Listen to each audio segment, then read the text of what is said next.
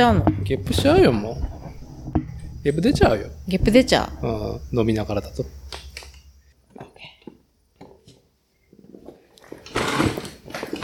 まあ、あとはまあ、リラックスする感じで、体勢で。なんかね、アメリカでも知らない人からインスタグラムに、うんポッドキャストのゲストになってほしい1時間ぐらいって言って、うん。あの、メニューとか来たんだけど、もうそんな暇ないし、誰あなたって感じだったから、はい。残念だったけど、断っ、断ってっていうか、返事しなくて。まあね、聞くところによると、2019年かな？アメリカでポッドキャスト、個人ラジオ番組のブームが始まって、うんで、。コロナで加速して、で、日本も遅れて去年の2020年に、もうそれこそポッドキャスト元年って言われるくらい、みんな始めてんだって？あ、そうなんだ。うん。なかなかのブームメントですよ。はいまあ実際にやってみたその理由もね、うん。非常に感じるし。しかしね、もうすでに、まあ、番組ね、第何回ぐらい？今日は記念すべき第50回です。あ、すごーい。はい。もうすぐ1年だね。1年って52週ぐらいだから、へえ。はい。去年の9月の末から、このじゃあ本当に、その、コロナのパンデミックの間にそういうアイデアが出てきたみたいな。ああ、まあ暇だしな、みたいな。全然ね、子供のね、世話とかもあるから、もうやることないってわけじゃないけど、なんかその、こう、作ったりとかね、クリエイティブなことを全くやらないのってまずいなってね。うん。ああ、そっか。家にいるだけじゃ。そうそうそうそう。んお、ちょっとマイマイクもうちょっと自分の口の方にくるくる向かせるってことね。向かせるってこんな感じで向かせる。ああ、そうそうそう。マイクの向きでね。マイクの向き、あ、そっか、この、これがね。そう、指向性マイクなんで。へえ、なんかあんまり、今までこんなことなかったんで。いや、普通ないと思いますよ。普通ないと思いますよ。じゃあ、あの、つらつらとですね、あの、ダ話が始まる前にですね、番組的なね、うん。導入しますね。うん。はい。よろしくお願いします。えー本日の日付が2021年、今日が8月の20日、金曜日ですね。えー時刻の方が16時になろうとしています。こちらは、作るをテーマに世間話をするポッドキャスト番組、作例、えー私主催立てと、通常ですね、チーム作例コアメンバーは、自転車のフレームビルダー、新服部製作所、服部深也と、私、伊達常滑、知多半島にね、同じく住まう、半田市。現在はアグイ？在住のですね、ラジオ戦士 DJ マコッチ。この3人でやっておりますが、えー先ほどもちょっと言いましたが、この番組も50回を迎えるとことで、スペシャルなゲストをお迎えしております。じゃあ、続けてちょっとゲストプロフィール簡単に紹介しますんで、はい。今回のゲストはですね、自転車とコーヒーを信じて世界中を飛び回る。シムワークス USA 代表でよかったですよね。まあ、まあそうだね。うんはいえー、沢田理恵。リエボーの愛称でおなじみの沢田理恵さんにですね、こう、帰国。帰国中の沢田さんにね、直でこうやってインタビューできるという貴重な機会がこの作例50回、えー訪れました。今日よろしくお願いします。ああ、なんかありがとうございます。なんかすごい、あの、50回って、50回ですね。そう、キリがいいっていうか、なんかすごいスペシャルな感じ？うん、やっとうちの番組1年やったなーああ、すごい。続けるのすごいと思はい。毎週やってますけども。う。うん。そうそう。あのー、今日はですね、あのー、沢田さん、もうリエボーさんはですね、えー、アメリカ、そう、この番組のちょいちょい話がですね、えー、全米が憧れたというですね、憧れの街、えー、オレゴン州、ポートランドからお越しの。本当だよね。ポートランドから来てる感じだね。もうだって、ポートランド在住でしょ？そうそうそうそうそうそう。もう、2018年の2月、バレンタインぐらいにアメリカに行ったから、そうなると、90 3年と半年ぐらい。ほうんどでしょ？う、そう。で、まあ基本ね、最近はね、あの最近はっていうか、まあ、さっきも自転車とコーヒーを信じて世界中を飛び回るって言いましたけど、まあまあ自転車をね、信じるようになって、信じ切った結果ですね、今、北米、アメリカで働きてえなって言ってたら、自転車では今、ね、関連でアメリカで働いている上に、まあ今となってはですね、あの、マウンテンバイクとサーフィンのことしか頭がない。本当にこんなにハマるとは思わなくて、マウンテンバイクに。サーフィンはもともと20代前そう、半。20代、じゅもう18ぐらいの時からやってて、その、うんもうブームだったじゃん。コギャルブーム。はい。で、はいもう、とにかくなんか、サーフィン、サーフファッション。でもう、日焼け。日焼け。はい。で、その彼氏のサーフィンについていく人たちは面白くない。じゃあ、つってブギーボード、そのボディーボードを始めて、はい、はい、はい。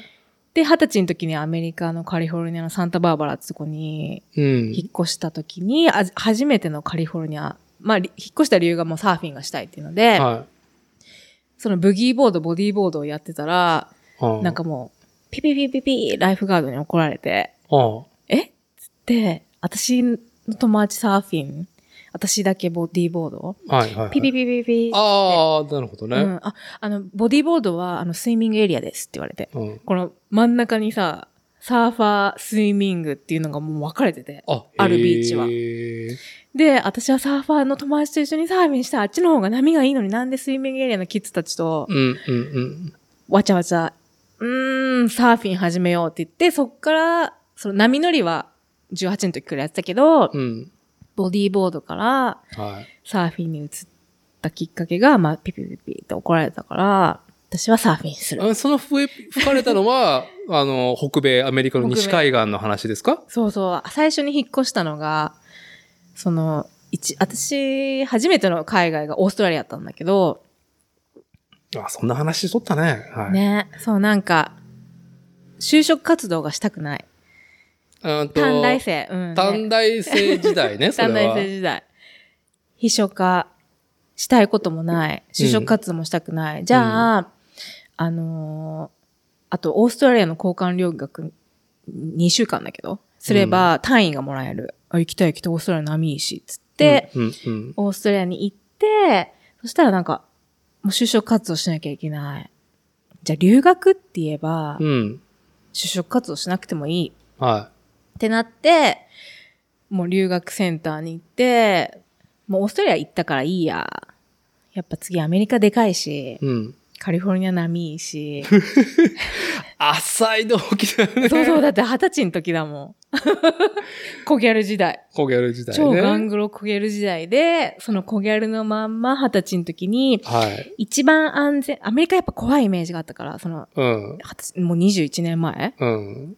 だから、なんか、その留学センターの人に安全なカリフォルニア波があるとこって言ったらサンタバーバラを紹介されて、うん。UC サンタバーバラっていう語学留学生を、の英語の量もあるし、ってことでそこに、まあ、留学センターから行けることになって、うんで、。一人じゃってなったから、まあ、岡崎のその時の一緒にサーフィン、波乗りしてた友達と同じ大学の。うん。じゃあ半年ぐらい行くかってなったら、ビザが5年ぐらいで出てて、あ、当時だよね、それ。うん、当時もうビザ申請したら5年で出たけど、もう学校は半年しか、あの、取ってなかったから、学校に行ってないと、その学生ビザって有効にならなくて。ほう、ああ、そういうことね。はい。そう。だからなんかまあ、とりあえず、半年行って、日本帰ろっか、みたいな。ビザ5年あるけど、ってなって、行って、その安全な波のあるカリフォルニアって言ったらサンタバーバラ、その、ロー、ちょっと年、そうだね、なんか、リタイアした人たちが住んでる、ゆるい街が、まあ確かにうん安全だった。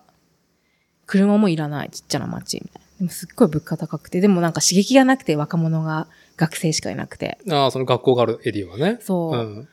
だからもう半年経って、一緒に行った友達、二人だとやっぱ英語も喋らないし、もうずっとそのこと波乗りしてるだけだったから、もう、一人旅行くかってなって行ったのがサンディエゴだったんだよね。もうそっからそれの時は何歳 ?20。21ぐらい。うん。で、お酒が飲めるのが21歳から、よく私、あの、フェイクの、あの、免許証とか持ってて、クラブ行くってなった時に、くあの、ID とかもさ、はい。はい。もうやっぱり、二十歳だと入れてくれないから。二十歳はダメなの？アメリカはお酒が21歳から。あ、そうなのね。ああ、なるほど。はい。だからよく、なんかその、フェイクっていうか、まあ友達、似たような日本人の、うん。あのー ID 借りて行ったりとかさ。はい、はい、はい、はして、なんかやっぱ、日本はお酒は二十歳からだけど、い。うん。アメリカは21歳から。で結構厳しい。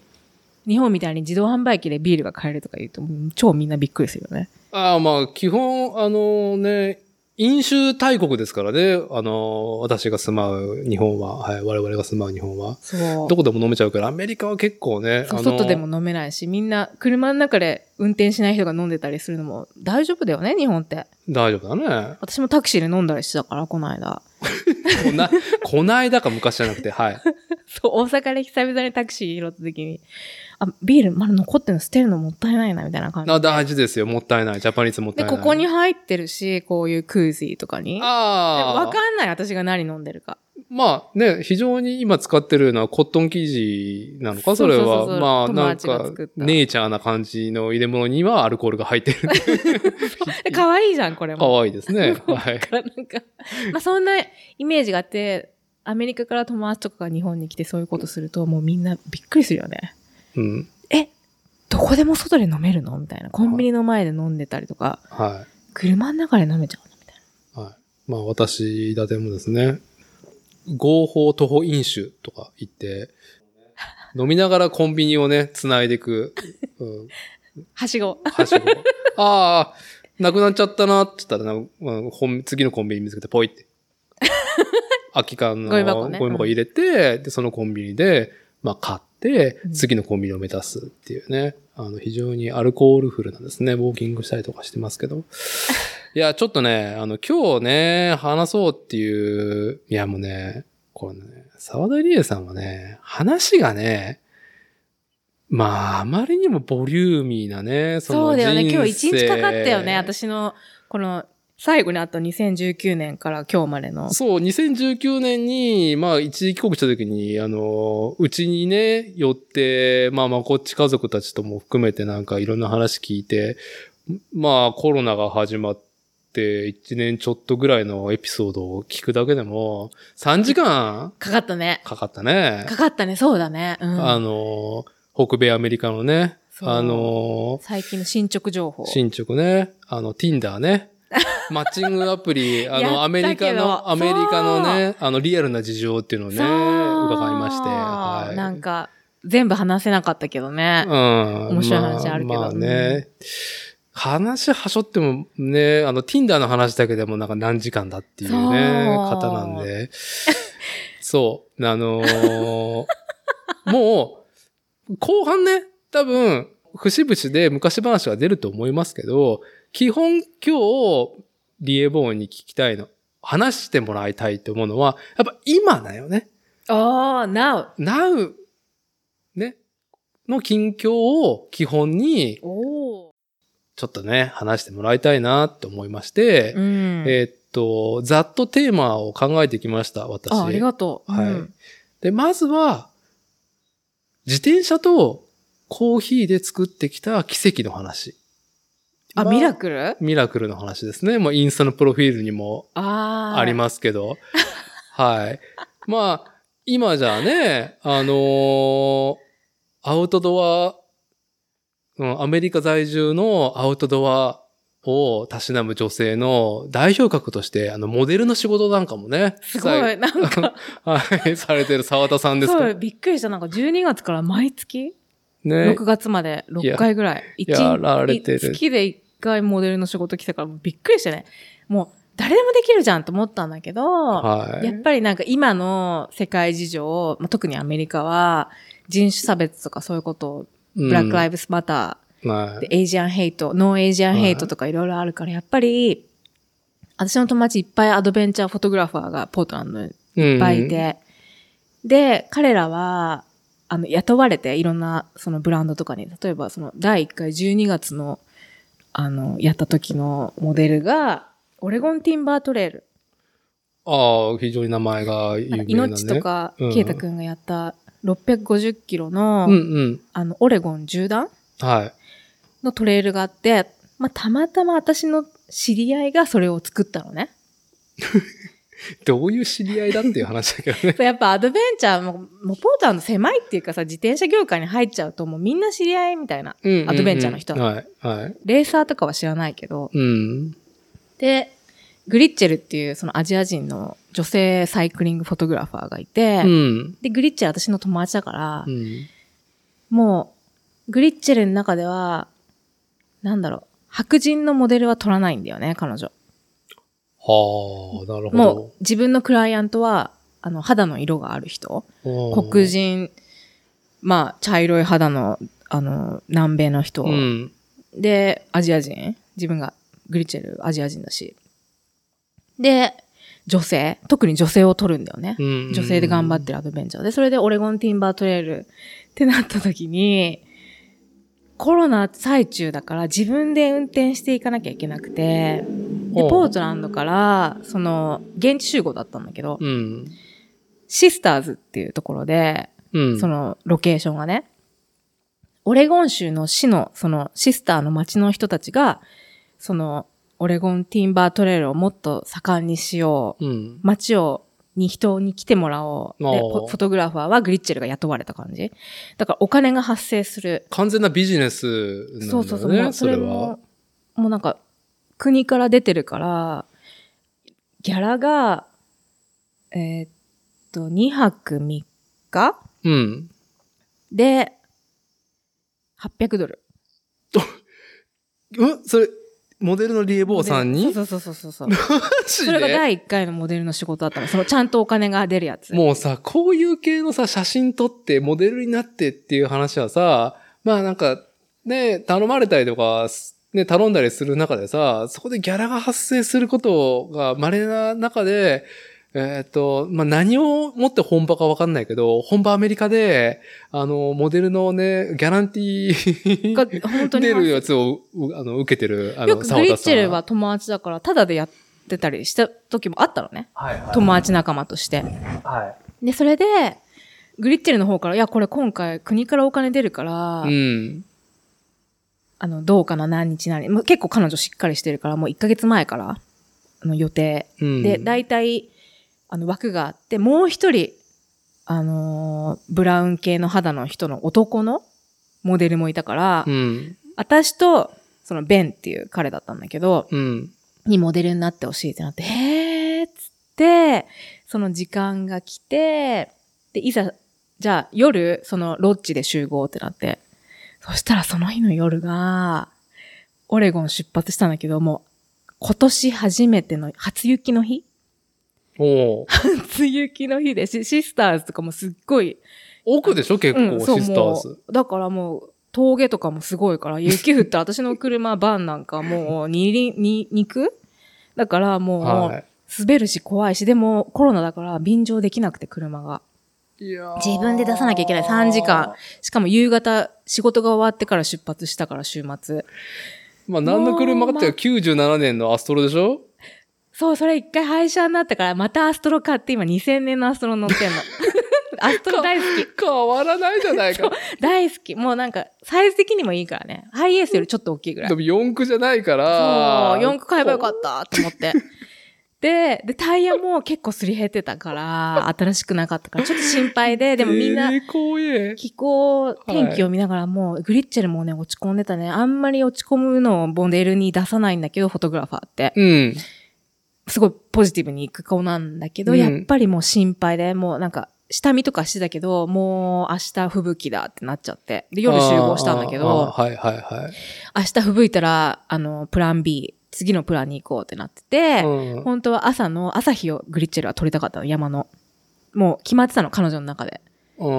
だけど、結局、もう雪が朝降れてたんだから起きるのも遅くなったからよかったんだけど、8時とかに。本当は5時しゅ、なんか集合とかなんだけど、もう明日吹雪だっつって8時ぐらいに起きあて。で、それでも、車でじゃあ、もう近くのトレイルヘッドまで行こうって言ったらもう車で行く間にもう初雪で、まだその、シャベルカーとか来てないからもう朝で凍っちゃってキラキラに。あ、はいはい。道路がはい。で、私ついてっけどみんなさ、スバルの4駆とか乗ってて、はいはい。私頑張ってたけどもう、本当に後ろ振ってたよね。もう怖かった坂道登るのとかもう落ちてっちゃうから。やだ でももうドキドキしたから、これもモデル800ドルもらうからってなってて。はい、はい、はい。で、いざトレイルに行ったんでもやっぱり雪の中をファットバイクじゃなくてマウンテンバイク。私、その時マウンテンバイク持ってたの。モデルとして。うんうん持ってったら、なんかもう、気分上がるよね。やっぱり辛かったけど、で、あと、あまりにも雪仕様にしてなかったから、もう足とか凍っちゃって、最後の方もう、足の先っぽとか手の指とかも動かなかったけどね。で、もう絶景の場所が出てきて、でその時も吹雪いちゃって崖っぷちでうん。もう、はい。バランス取らなかったら多分落ちるんじゃないかとか、あと、もうあまりにも寒すぎたから、私これ死ぬんじゃないかっていう撮影で、でもこれ本当に普通の人だ、笑顔になれるのかってなって、頑張って笑顔でね。で、同じ一緒にやったベンもさ、もうポジティブな彼だったから、もはいうベンもすごい笑顔でなんかもう和気あいあいとして、はい。12時ぐらいに終わるから、ランチその時にしようよ、つってランチも何も持たずに、うん。終わったの3時で。はい。もう、超腹ペコなのに、もうすごい山、うん登らされて雪の中もうはい引っ張ったり、もうそれで最後本当に、あの、靴の後ろ、はあもう雪が詰まっちゃって、もう歩けないとかなっちゃって、あビンディングに。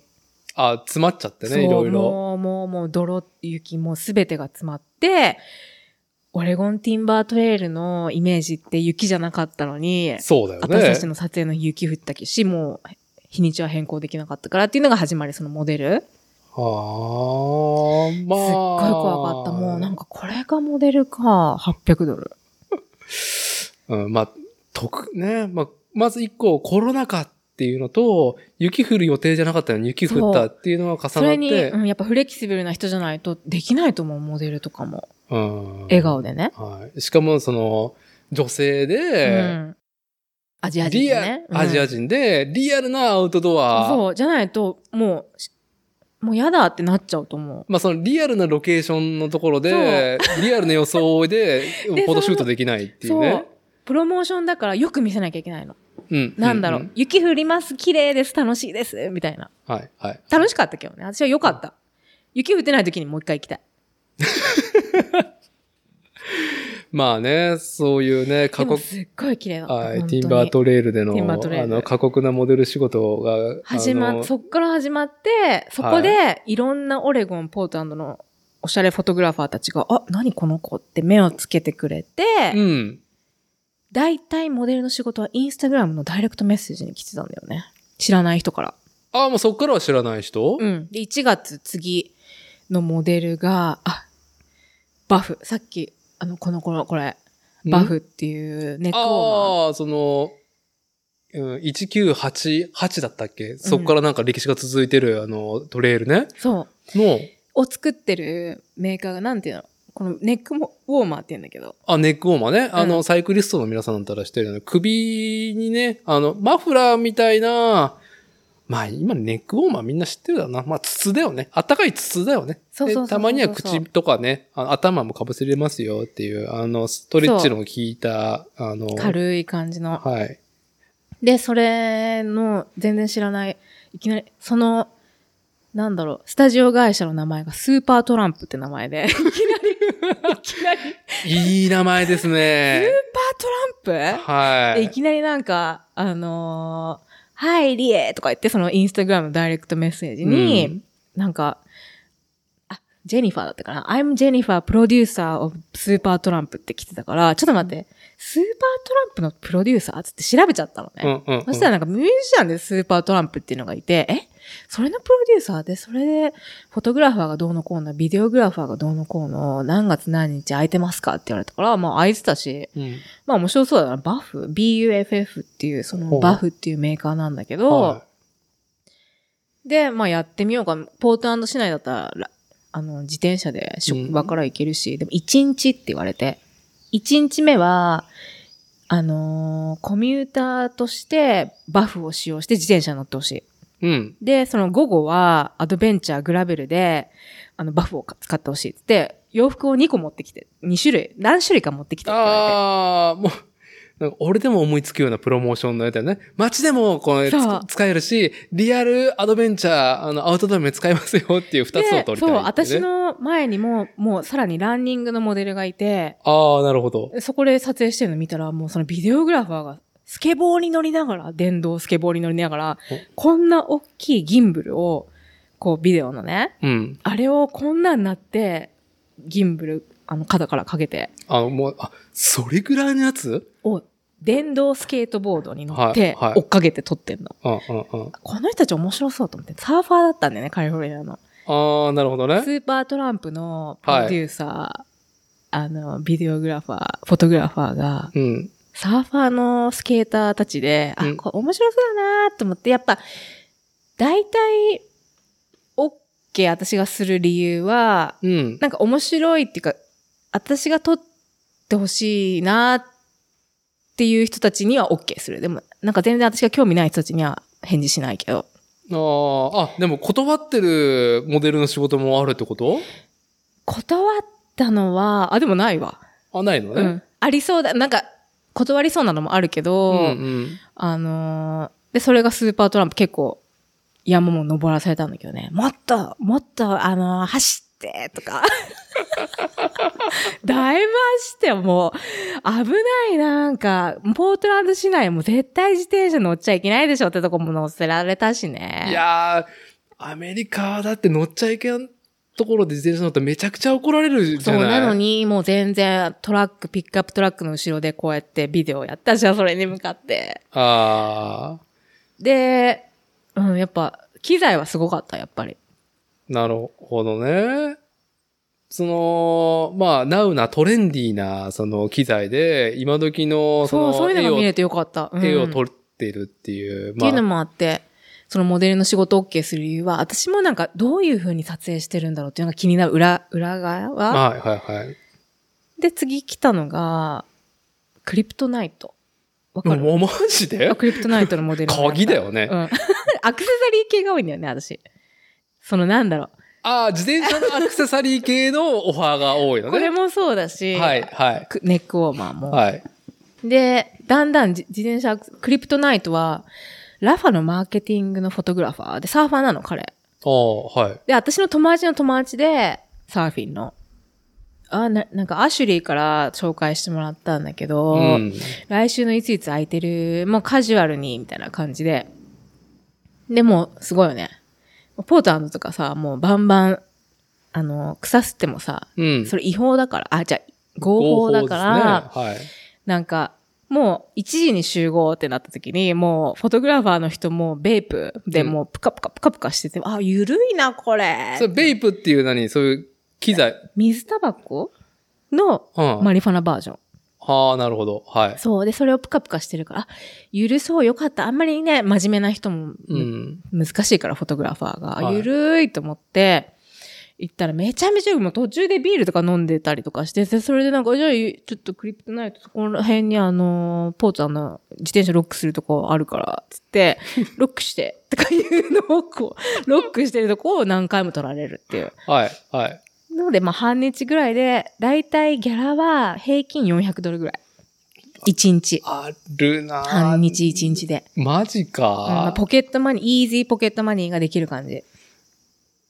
その、まあ今じゃん、その日本円とね、日本円の直接的な貨幣価値っていうのはだいぶ変わっちゃっているから、うんまあ4万5万円だとしても、まあ向こう、アメリカの感覚だと今、普通のギャラの感覚なんだよね。うん日本人がさ、半日で4万円とかで、マジっすかってなるけど、へえ、それ普通。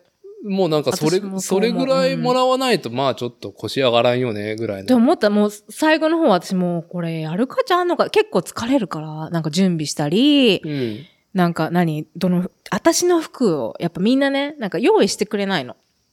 もうそのまんまア、クセサリーのブランドばっかりだからね。うん、はい。し、それもいいんだけどね。用意してくれたら似合わない時もあるからさ、は変なのとか。だからなんか、そのまんまで着てほしいって言ってくれるのはいいんだけど、でも。悩んだりなんかするじゃん、いろいろ。はで、次の 撮影は靴下。い。いいですね。靴下で、でもそれ OK した理由が、はい。うん。もう、私も、なんだっけ、トラベル、ん？なんだっけ？違う違う違う違う違う違う。あのー ペーパースカイ、聞いたことある？ああ、はい、もちろん。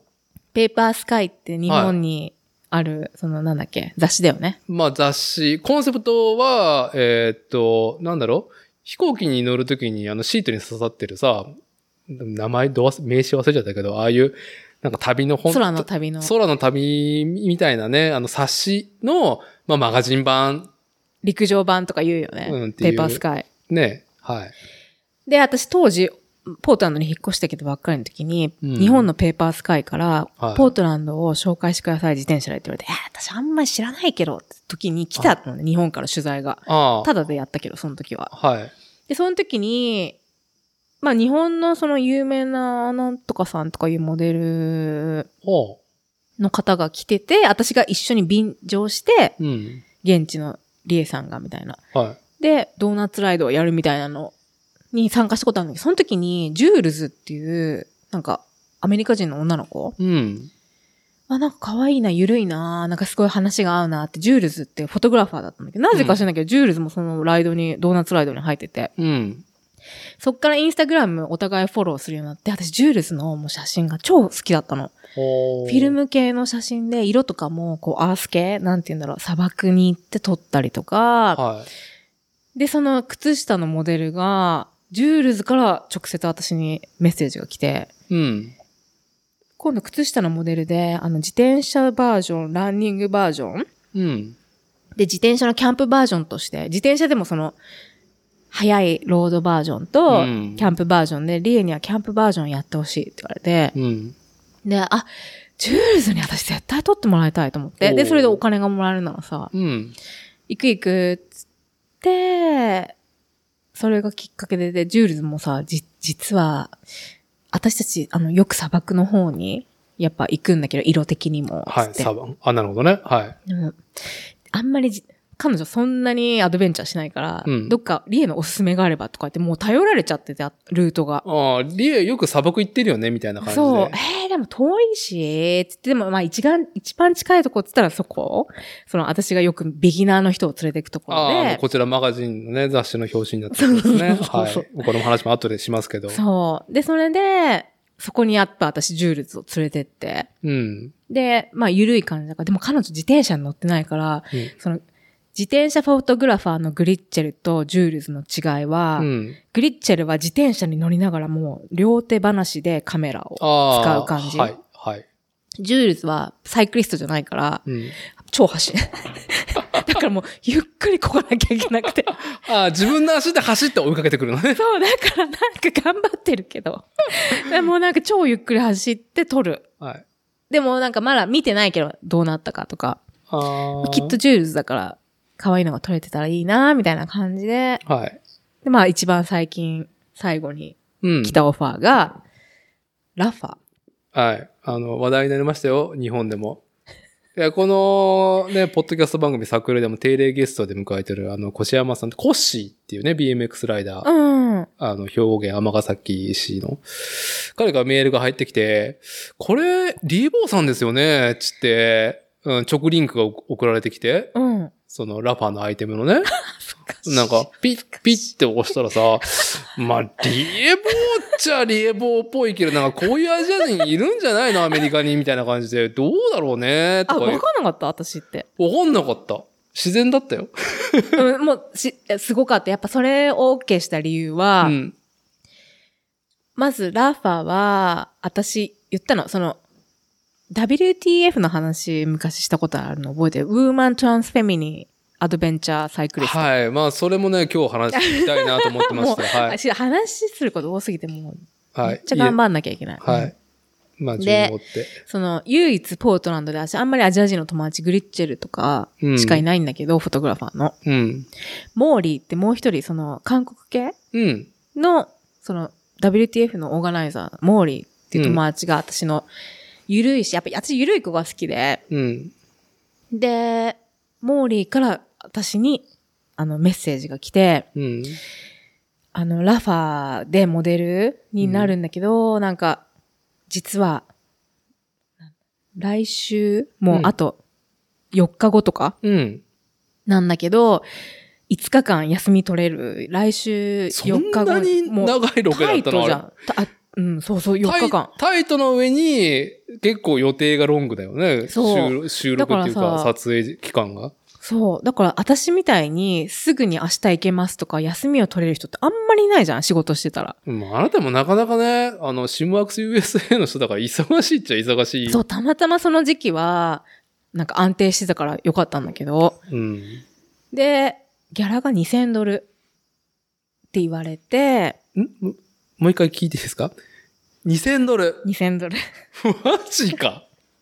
で、でも私は揺れなかった、そこで。あはい。やばい、これ。あ、一回日本のボス田中さんに相談した方がいいかなと思って。ラファをうん。サポートしてもいいのかって思えてきちゃって。私の中でラファって、はい。なんかそうロードレーサーとかさ、シュッとしたスタイリッシュな感じ？そう。まあ、あの、補足言うと、あのもともと、リエボーは、名古屋の自転車線、サークルですね。あの、輸入代理店部門、シムワークスで働き始めて、で、結果今、まあ、ほぼ単身で日本人としては、あの、ポートランドでシムワークス USA っていうね、まあ、日本の、あの、プロダクトチームとまた別でアメリカで、あー連携してやってるってね。で、サークルス、小売り部門ね、自転車屋さんの方もラファね、うんおしゃれサイクリスト、みんな大好きなラファのアイテム扱っているけど、シムワークスっていうところはやっぱブランドであり、プロモーションしてるところだから、そそこと、ね、う。なんか、コンセプトが合わないとさうん、いいよいいよ、じゃあね、なんか、そういかいかない場合もっていう。なんか、大体自分の自転車を持ってかなきゃいけなかったから、モデルの仕事ってうん用意してくれないの、自転車も。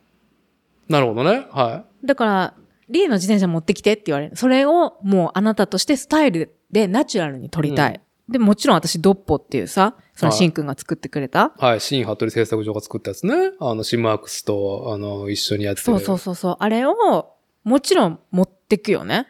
持ってこうね。オールトレインバイクってさ、もう、はい。あのーセメントもいける、はい。あのーグラベルもいける、マウンテンバイクもいける感じだから、はい。ATB。ATB、だからもう、どの撮影にも絶対私、ドッポ持ってってたの。はい。うん。で、その時に、なんか、あーで、一回、あ、クリプトナイトの時だ。うん。ドッポ持ってくっつったら写真出したらもう前日だよ。うん。あ、ごめん、それあのーバイブスに合ってないから、あの、レンタバイクしてくれるとか言われたから、だったら先にもっと早く言えよってなって、で、そのフォトグラファーも全然オーガナイズできてなくて、あ、はい。はい。で、もう、あし、あ、土曜日挟んで日曜日撮影だったのね。で、うんうんうん金曜日の夕方その話になって、はい。で、え、ドッポって街乗りで私使ってるから、これ持ってく？じゃあカフェバイクは私の名前がもうチャーリーズカフェって入っちゃってるから、はい。それはそうだよね。じゃあ私もうドッポしかないわ。って言ったら、誰か友達に借りれる？って言われて、うん。バイブスが合わないって言われたの。プリクリプトナイトと。じゃあなんで私選んだのってなって、で、なんで私の自転車持っていくのって言われて、あ結構もう行きたくなくなっちゃったの。はい。モデルの仕事。はい。で、あ、僕は明日スノーボード行くからもうリエに託していい？とりあえずレンタバイクしてくれたら、あの、お金返すからって言われて、うんえ？っつってレンタバイクのリンクが送られてきて、うん。で、するよねしてって言われたから。うん。で、当日、じゃあ日曜日の昼1時に集合で、うん。11時にピックアップしに行ったの、レンタバイク。はい。もちろんレンタバイクだから、レンタルバイクステッカー貼ってあるじゃん。ねえねえ、これすごいステッカー貼ってあるし、めちゃめちゃ古い錦みたいなトレックって書いてあったから、古い、もう60年、70年代でボロボロのトレック出す出されて、うん。そしたらそのフォトグラファーは、あ、リターンして、それって言われて。え、ないじゃん。じゃあ私ドッポ取りに行くわ、家に。つって取りに行ってる最中に、あー、あったあったあったあった、友達に借りれたわ、とか言って、うん。結局私全然知らない人の自転車乗ったんだけど、っていうのもあったから、私はいもう、ドッポ使えるのかなと思って、でラファがさ、はい。はい。その UK、イギリスのうん。マーケティングが UK だから時差があるんだけど、うん。あまりにも急すぎて、5日間の撮影なのに、もううん3日4日後、うん。じゃあもう今からフェイスタイムしましょはい。う。もう私が行くって決まったらもうその日の朝10時に、もういきなり30分フェイスタイムってなって、ミーティング？うん。どういうコンセプトでっていうので、まあでも私が OK した理由は、まあラファをサポートしようとは思わなかったけど、やっぱりラファって今ウォルマートっていうさ、アメリカうのん超最大な大型スーパーに買われちゃったとこだから、はい。私はあんまりそういうブランドをサポートするっていう理念になりたくなかったんだよねう。んうんうん。はい、言わんとそうとわかります。そう。で、それをシンマークスに影響があったらどうしよう、そこでドッポに乗るからうん。っていうので、まあ、迷ってたけど、まあ、ラファ結構みんな見てくれるし、それで宣伝できるならシンマークスが、自分がってなって、であと、モーリー、私の好きな友達だし、コロナで一回も遊んでないから、これをきっかけに、はい。一緒にキャンプできるってなって、しかもね、2000ドルもらいながら。そう。で、その時も思った。2000ドルなんかもうどうでもいいとか思えてきた。はで、その、コンセプトがよ、OK したのが、ラファって結構スタイリッシュなロードな感じだったんだけど、い。うん。もう全然 T シャツ、しかもなんかアーストーンなカラーで、はい。ボヘミアン、ヒッピー、1970年代の、うん。そのトランスアメリカっていう、アメリカ大陸を横断するレースがあるんだけど知ってる？ああ、知らない知らないン。トランスアムって言って、うんトランスアメリカっていう、右から左、左から右に行くルートがあるんだけど、大体、で、実はそのモーリーが選ばれた理由が友達のモデルに、彼女二十歳の時に、あのーあっちのニューヨークの方出身だったんだけど、うん。トランスアメリカの、その、グループ13人ぐらいで来たって言ったけど、うん。学校から。それがきっかけでもう、自転車でポートランドに来て、引っ越してきたって言ってた。もう荷物は送って、自転車で引っ越してきたの。デレ渋いね。そう。知らなかったの？私それ。聞くまで。あなんか、うん？何千キロだよね。あ、もう、なん、4000とか3000、うん。はあわかんないけど、アメリカ大陸。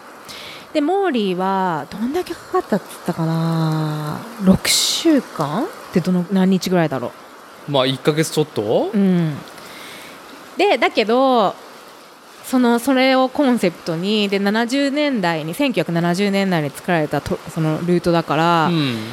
もうラファのそのデザインが結構かっこよくて私もえ着たいってなるぐらい、いや、見たよ。だって、うちの妻に買ってあげようかなと思ったもん。あのアイテムいろいろ。うん、なんかすごいサイケデリックな感じで,、で私もサイケデリックなヒッピーな感じ好きだからでそのあのコンセプトも女性にウーマンにもっとアドベンチャーに出てほしいっていうのがコンセプトだったからああ、なるほどね。そうでそのもう一個の理由がルートがあるんだけど私たちはオレゴンルートを5日間走ったんだけどはい。もう一個はレアル・ウィルコックスっていう、うんあのー女のアスリートでそのエンデューロアスリート、うん。もう男なんてあの何もうひっくり返るぐらいみたいなでそのトランスアメリカであアメリトランスアメリカのルートのレースで初めて女性で優勝した人？ああ、それね、男女混合そうそうそうそうなのね。だけどいつも男性がねうん。あの優勝してたけど、うんうんうん初めて女性アスリートで圧倒的に優勝したのが、うん。レイル・ウィルコックスっていう彼女なんだけど、うん。私は彼女の存在を知ってインスタグラムをフォローしてたのはい。なぜなら WTF サミットの時に彼女どっかまたアラスアラスカ出身で彼女、うん。またどっか横断してたんだよねあのレース中にみんなでフェイスタイムとかしてあ面白そうな人なえ笑顔が素敵だなと思ってて、うん。で最近そのレアルの彼女はい。ルーっていうんだけどうん。その女同士で結婚したなるほど。まあ、非常に今、旬なジェンダーの話ですね。こういうふうに言ってしまうのもあれですけど。で私はルーの存在も知ってたしルーのこともインスタグラムでフォローしててルーが今回ラファのフォトグラファーに選ばれてたから、うん。私ルーに撮ってほしいってなるじゃん、はいすごい素敵な写真撮るからうん。し彼女がどういうふうにフォトグラファーの仕事をしてるんだろうアドベンチャーでっていうのが気になって、うん。うん。OK ってサインアップしたんだよねそのラファの契約に結構なロケーションでやってたよね、あれ。あもう私の好きな場所だったなんかペインテッドヒルズっていうんだけど、うん。ペインテッドヒルズってオレゴンポートランドから車で4時間ぐらいオレゴン州だな、あれ。あオレゴン州あ。だけど砂漠だから絶対に晴れてるしでなるほど。ペインティッドヒルズとかあそのペーパースカイにも使われたけどあのもう虹色山がへえ。でもピンクですっごいもうフォトジェニックだからそこで写真撮ったらもう全部もう良くなっちゃう感じでうんうんうん。私も好きな場所だから誕生日に行ったことあるんだけど好きすぎてでも遠いから普段行かないじゃん一人で4時間片道 4時間ね。まあ、行だかかないよら。まあこれもいい機会だ私行きたいってなって、でルーに撮ってほしいってなってでレアルにも会えるってなってでそれがきっかけで そしたらあのー、2日前にねうん。撮影の私も今マウンテンバイクにはまってるって言ったじゃんはい。でマウンテンバイクの今私が超ハマってるトレイルがもうめちゃめちゃ極上トレイルもうなんて言うんだろうもう滑らかで楽しいジャンプがあるみたいな、うんうん。で森の中で川もあって苔もあってすごいところでうん。でその職場のクリス・キングからさ車で20分みたいな感じだからうん。なんか仕事が終わってからでももう全然2時間ぐらい乗れるわけよねしかもなんか夏の間は日が沈むの遅いしね。だからもう本当に5時6時に行っても10時ぐらいまで遊べるみたいな、うん。でそのあのロッキーポイントっていうんだけどね名前がトレイルの、はい。ノースウェストトレイルアライアンスがやってるロッキーポイントトレイルってとこなんだけどそこに行って、もうい週に23回行っててで最初の時は結構怖いもう急坂急カーブうん。の坂を下るところたまに私降りたりしててもうあ怖い怖い怖い怖い怖いっていうのも、同じトレイルを何回もやってるとできるようになっちゃうんだよねもうそれが気持ちよくてえー私なんか34回最初の34回はここ下れなかったのに、はいはい。できるようになっちゃったみたいな。もう体が硬くてなんかちょっと怯えき見ながら自転車にまたがってたのがもう今あもう。もうリラックスで、そう。あで1回やっぱできるようになるともう次もできるようになるじゃん。うん、やっぱ立ち止まると急すぎてもうもう危ないんだよね。逆に歩いた方が危ない時もある。急すぎて、あのーマウンテンバイクが走れるトレイルはなんか歩くときついなっていうところがね結構あって自転車は逆に行けちゃうんだ。前転しちゃう止まったら。うんうん。だからもう行くしかない。っうん。て感じで行けるようになってコーナーが。はい。で次はで私の友達がお女友達よく行くんだけど、うん。みんなでインスタでこうジャンプとかのビデオとか撮ったりしててその時ねマザーズデーだったの。母の日。はい。で私いつももう年上の50代ぐらいのマザーたちとマウンテンバイクに行ってて、うん。でもうイケイケだよね。みんな子供手が離れて、うん。マウンテンバイクに行くっていうから私いつも便乗してて。うん。でその中でもジャンプが好きなマザーがいてはで一人の友達が「あじゃあビデオ撮るわ。じゃあリエとリサあのジャンプして」つってでリサが「じゃあ私が先に行くね。でその後リエが来るね、うん。私ハッピーって言うからマザーズデーって言ってくれる?」って言われてちょっと待ってあの R の発音私本当苦手だから。いそこ だからもう「ハッピーマザーズデー」みたいな感じじゃん？うん。だからいやーやりたくないなって言ったの。こうジャンプも結構でかかったから、うんうんうん。だけど、まあ、1回目できたからね。うん。あそれ言わなくてもう1回やろうってなってエアーを感じたの私。エアーを感じですね。エアーを感じて、はい。だからもうもう1回やろうってなって、うん。でまた戻って上に、うん。じゃあハッピーって言うからマザーズデーって言われてえーって言ったらやっぱりもうリサがハッピーって言ったから、マザーズデーって言ったらドカーンって私着地失敗して、はい。もうなんあばら？はい。がエルボーここの肘がはあばらに当たった感じ？いわかりますよ。前はい転しなかったんだけど、横にスライドして、はい。腕左の腕を打ってエルボーがあばらに刺さった感じだったのね。はい。いってつってもう何息ができない感じ、うんうんうん。とりあえず戻れるアドレナリン出てるし、はい。とりあえずパーキングまで戻ろうってなって、はい行って大丈夫？リエごめんやらせちゃったってすごいなんか、うん。リサはさごめん言わせちゃって私やっぱ R の発音難しいから。そこっていうね。だからもうそっちに集中しちゃってさつってって、そこかよ。そしたらもうリサさ、普通にその私がこけたやつとかもさ、うん。インスタで流しまくっててもみんなが超笑ってもう何十回見たとかいうコメントとかもあったりも超ウケるりえみたいになっちゃって、はい。でもラファの撮影がもう3日後。1日、あー1日80キロだよ。あ100キロか。はい。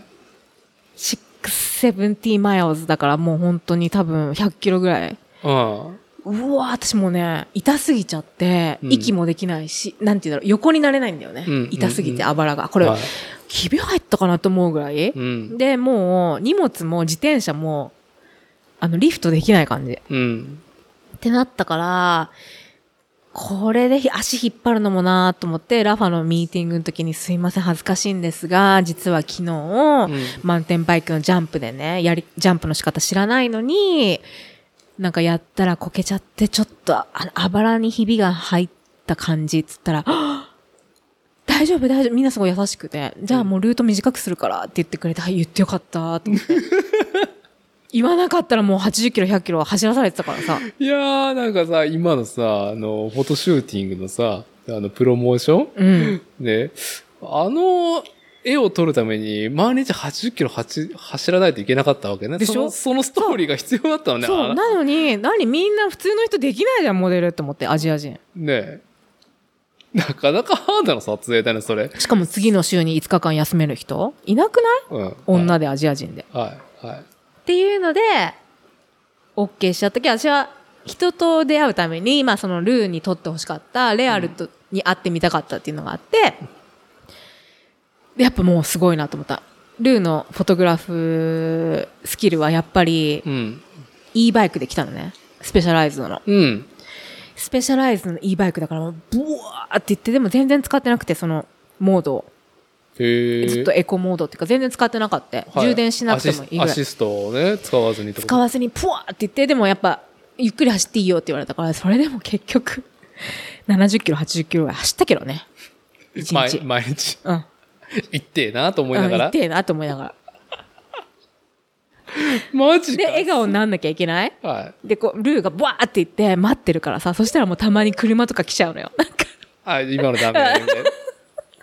でも自然なとこ通りたいから、もう、はいでもすごい彼女が私がすごい興味を持ったのは、フィルムのビデオ、フィルムビデオ2台、フィルムカメラ3台持ってきてたから、これ本気だなと思って。そのマジ？70年代に見せるために。んフィルムではデジタルじゃなくて、あれじゃあ何？あれ本物のフィルムでやってんの？そう、多分じゃあ、俺見たのって商品ページしか見てないのか？ムービーがあるってこと？あるあるあるフィルムの。えもうインタビューもされたもん、私。ちょっとこれやりすぎじゃないって言って、モーリーはなんか、え、2000ドルって聞いてるけど、ここまで自分のプライベートをいきなり質問用意されてなかったのに、いいきなりもうそれ、だから私自転車カフェのことをすごい質問された。私は言うのは苦じゃなかったけど、モーリーはやっぱ WTF の話とかしたくないって言ってた。自分のプライベートで。あああ、勘違いしとった。なんかそれ、そのムービー、インタビューのムービーとラファのプロダクト別のもんだと思って見てた。ムムービープロダクトページもある。うん。あ、ムービー見てるわ。うん。インスタグラムとかでね。うん。見た見た見た。はあ、あれが2000ドルの仕事？うん脇行ってえなと思いながら。そう。それが最近の話。でも、もうやめようって思った、モデル。そしたらその雑誌が来たの。これね。そう。これ今私ね、あのーリーボーが今日うちに来てくれる時にお土産だっつって、僕は直接買おうと思ったら、う嬉しい、それ。あの、本当に売り切れてるから、ねえ、売り切れあたの。再販を希望しますかっていう風だったからその後も購入の仕方がよくわからなかったからまあいやまあサークルズにいつか置かれるだろうなそうそうそう。来週、再来週サークルズでリリースする感じ。やっと届いた、アメリカから。あーあこれ紹介してくださいよこの雑誌のことそう、ハイヘイハローマガジン。はいで、まあ、あのー女性のアウトドアで、はいまあなんか、活躍してる人たちが、で、あとその、結構しっかりしてるじゃん本も。でデーラしっかりしてるよだから、で、あと写真のクオリティもすごいじゃん。そうだから女性っていうところでね、なんかねこれね今ジェンダーな、ね、ことをねこうつつかれることが多いね、うん、昨今なんでこんなこと言うのもあれですけども、うん。やっぱ女性がやれることの範囲っていうのはやっぱさ想像のね域を出してないっていうかさエクストリームさはやっぱ欠けるなって思うじゃない？うん。どちらかというと。まあガチの人がめっちゃ出てるよね。そうだからなんかえ最初私が表紙になるって聞いた時に。そう、まあ、あの表紙はあのね、あのーリックハンターがねフレームビルダー西海岸のリックハンターがリエのために作ってくれたまあカフェバイクだよねこれ。そうヨーロッパ横断した時の。ねヨーロッパ横断した。初めてのカスタムバイク。カスタそうだね初めてのカスタムバイクなんだよね。と初めてのギア付きバイク。私本当フィックスギアかシングルしか乗ったことなかったから。そうね。どうやってギア変えんの？みたいな。左右どっちがギア？まあまあまあもともとはねあのサークルズと出会う前はねサンディーゴで買った錦あのピストフレームを日本に持って帰ってきたってのがあれはね自転車のまあまあリエボールにとってのルーツであってまあそのカフェバイクで、まあ、バイクパッキング長距離、えー長時間悪路を走れるっていうスタイルだと思うけどさいい笑顔でさなかなかどこここっていうあのアメリカの大自然に囲まれたバーンってもう沢田理恵の写真集かなみたいなああぐらいの表紙だよねこれ。うんなかなかの製本もしっかりしてる雑誌で。そうだからなんか最初その表紙が選ばれた時にえ？もうレアリー？みたいな風になって。うんうん。マジで？私？他にいっぱいすごいもう崖っぷちとかさ走マウンテンバイクとかそのもう超パタゴニアのなんか何？写真みたいなさうん。超90度の崖っぷちとかクライミングしてる人とかいるわけじゃん。私そこまでしないのに。え私でいいのしかも超ゆるゆるな私も何？もう一泊のもう本当にもう超簡単な仕様。まあ、リエボーにとってはね、あの、もう、軽、バイクパッキングって言ってもなんかもう、だいぶ軽いわっていう。そうそうそうそうそう。し本気じゃない感じ。だけどまあ私がその自分のページで言いたかったことはうん。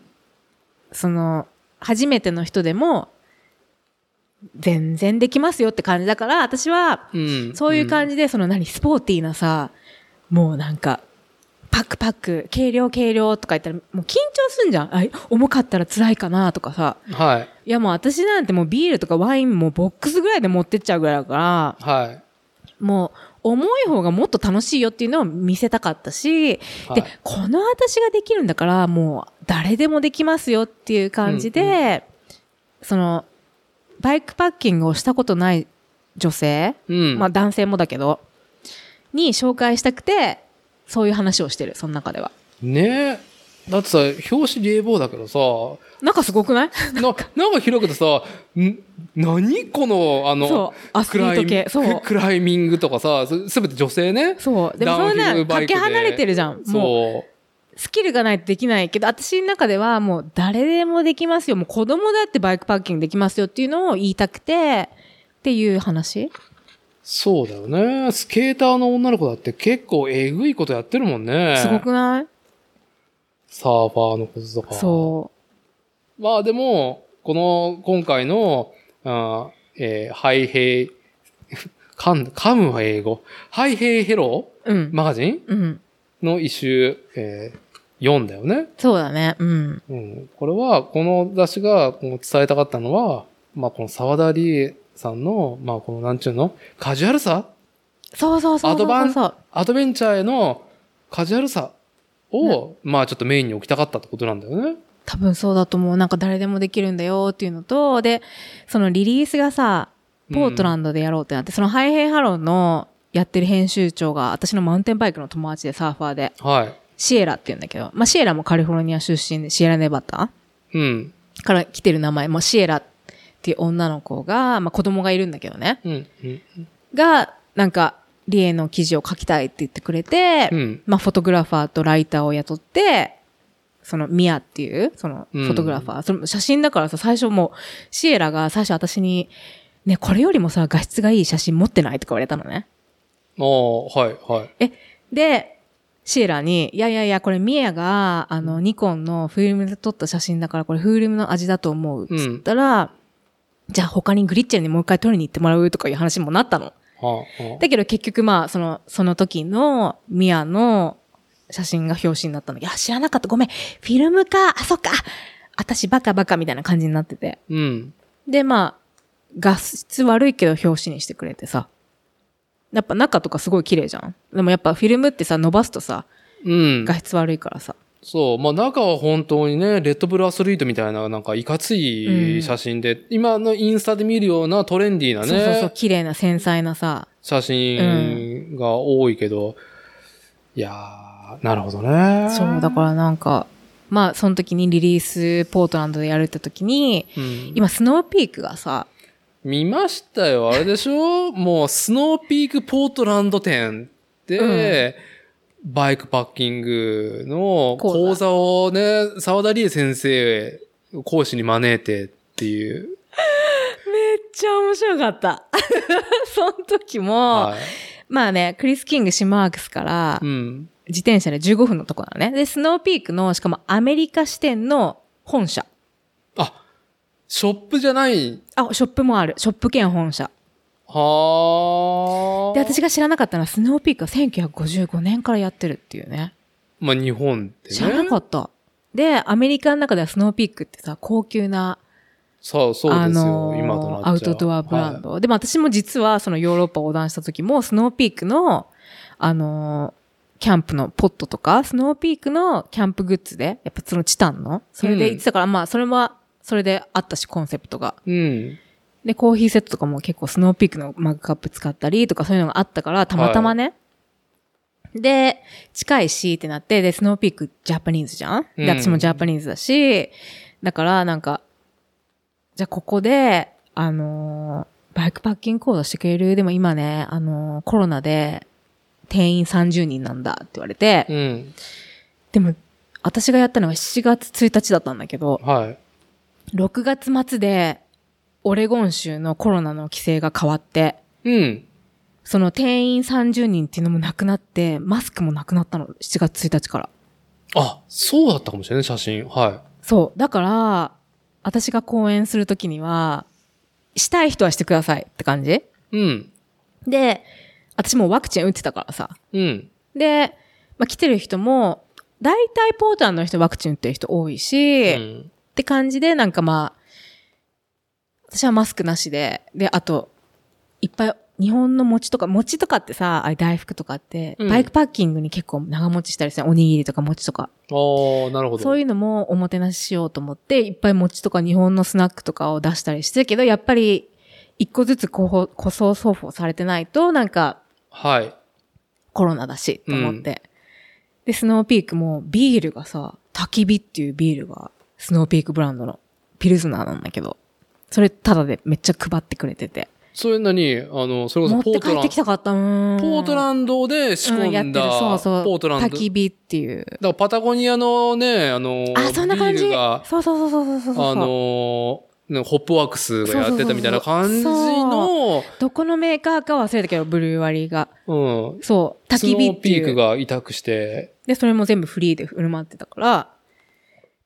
そこで私バイクパッキングの話をした時にも、まあすごい話、結構、私の自転車重いですみたいなのを超アピールしてて、うんそしたらもう本当喋ってる最中にもう自転車とか倒れちゃったりとかしてて、なんかここが、ここが、とか言って、ここにスナック入れて、ここにスナック入れて、ここにビール入れて、ここにスナック入れて、とかバンとか言って3回ぐらいで自転車倒れてて。で、みんなは、ははーとかなって、はい。だだから、こんなんでも、できるんですって、みたいな。はい。もうなぜなら私は何も知識がないから、逆にそれが、うん。あのーまあ、運っていうのもあるから、あんまりお勧めできないんですけど、みたいな。はい。いやー、まあ、しかもね、その、あ、持ってった自転車はドッポなの？それとも、あの、ハンターのこの、チャーリーズカフェ？3台、スノーピークに持ってた。もう、誰でも、どんな自転車でもできるっていうのを見せたくて、うん。私今3種類自転車があって、1個は、その、ドッポ、オールトレインバイクで、なんかどこの地形でも行けるやつ。はい。シムワークスプレゼンツのね。うん。はい大体私それを使うのは7日間以上の旅に行くときで。はい。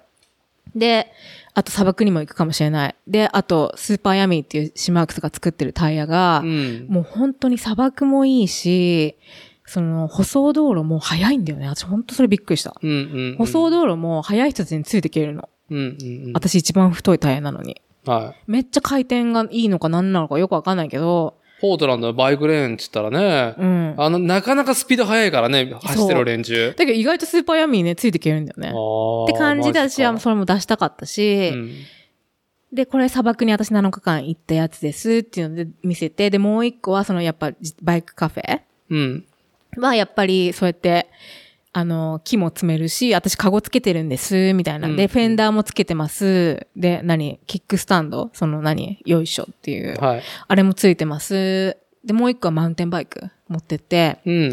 マウンテンバイクだけど、あのーラックとかつけてないけど、全部ストラップで、これで、だいたい私は 2, 2泊3泊ぐらいのマウンテンバイクはこれで行きますっていう、一個つ。ずつ説明して。はい。まあ一応いろんなスタイルもあるし、そうそうそうそうそうそう、それを、でもすごい質問がすごかったよ。もうみんな、はいはいはいはいはいはい。あ一日何リットルぐらい持ってくんですか？水っつって。うん。まあ、それはやっぱ行くとこにもよるし、どのくらいあなたが水飲むかっていうのもあるので、うんうんなんとも言えないけど、私は大体めっちゃ水飲みたいから、まあ本当にいどこにも水がない場合、うん。水はやっぱり6リッターぐらい持ってきます。お6リッター。6リッターで何日分なのそれ？あ2日分ぐらい。あー、でも私、そのオレゴンアウトバックってやつもやったんだけど、そのオレゴンアウトバックっていうのは、うん。オレゴンティンバートレイルに近いんだけど、もうちょっと、あのー何、グラベルな感じ。オレゴンティンバートレイルマウンテンバイクな感じだったけど、うん。オレゴンアウトバックは、あの、600キロの南から北にオレゴン縦断するやつ。うん。あの時は、ドッポで行って、うん。水2日間ない時あったから、食べ物も。店も何も水もない。ああ、あの、途中で、そカラカラね。はうんい。その都合のいいエイドステーションはねえぞっていうね。そう。っていうのと、あとフィルターも使える時あるけど、汚い水の時もあるじゃん？泥って。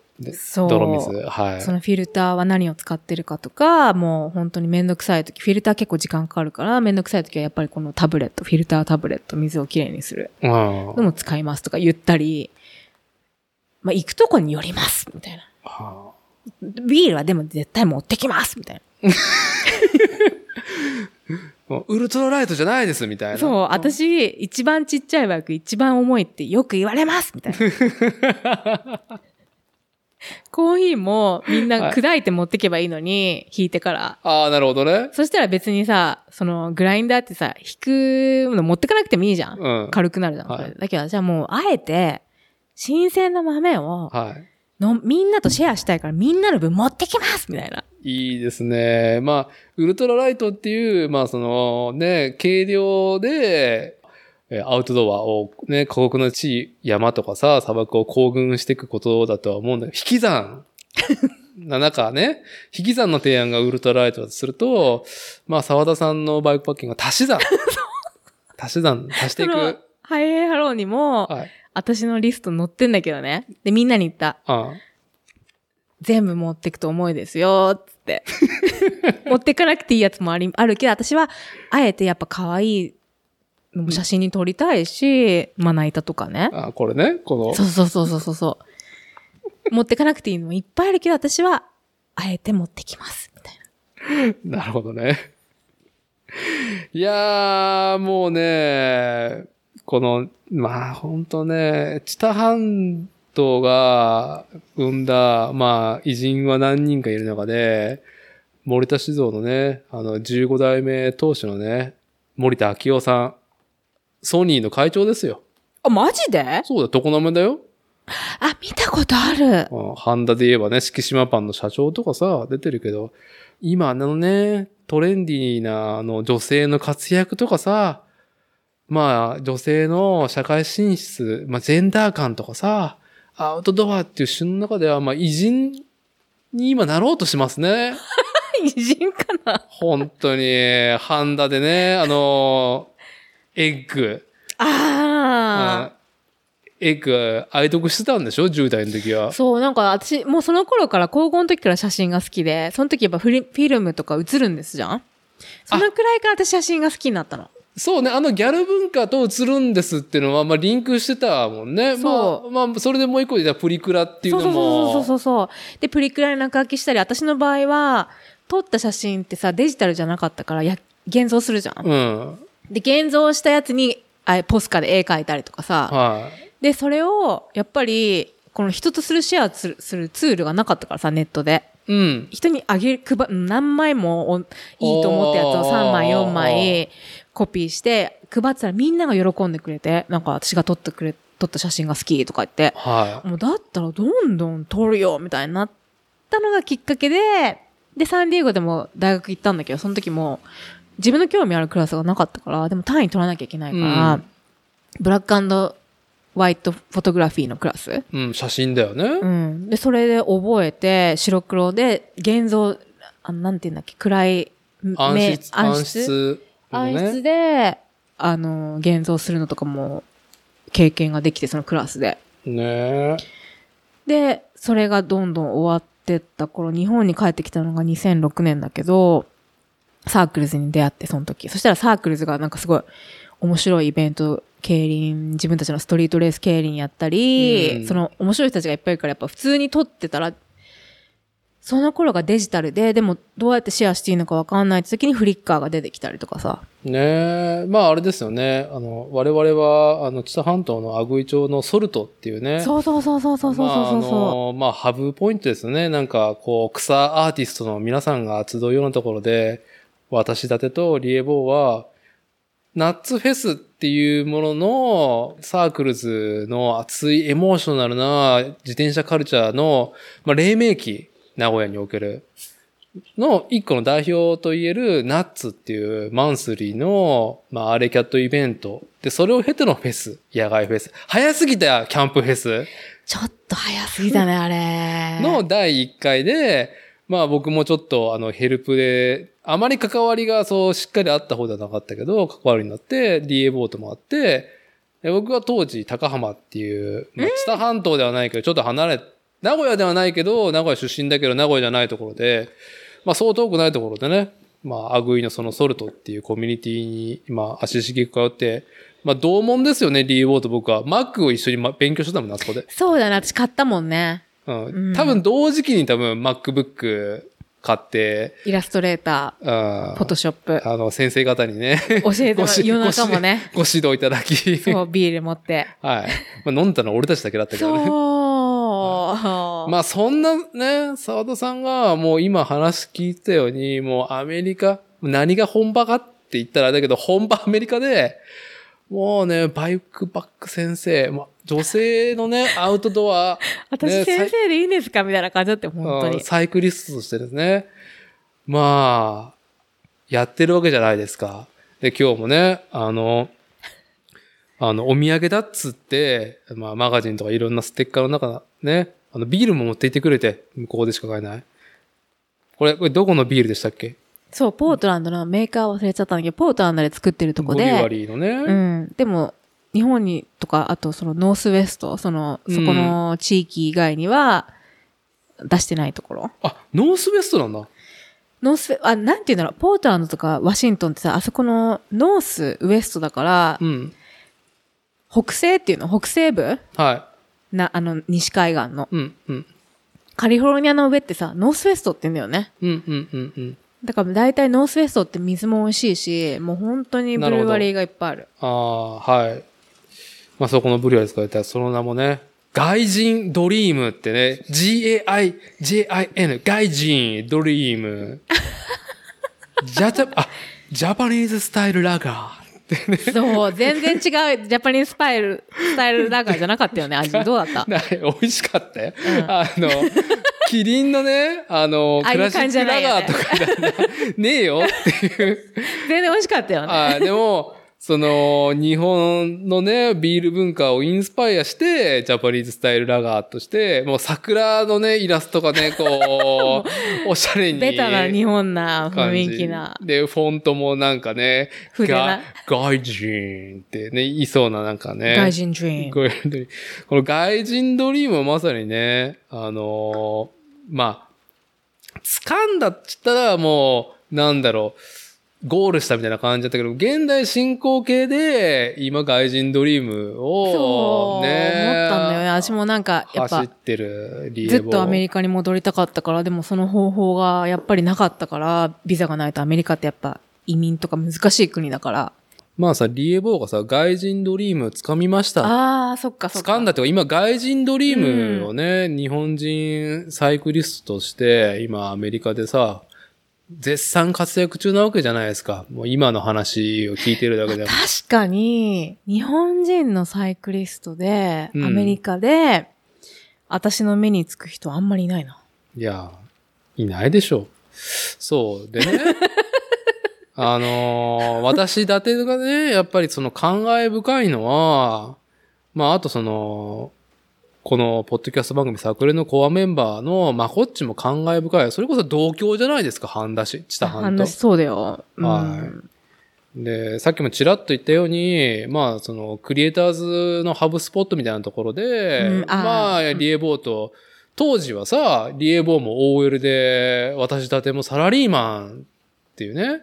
で、僕はね、トヨタ自動車系のね、い一時下請けのところで働いてて、リエボーもそれこそですね、あの、半田市のファイザーで、今、今ね、話題のワクチンの。はいね。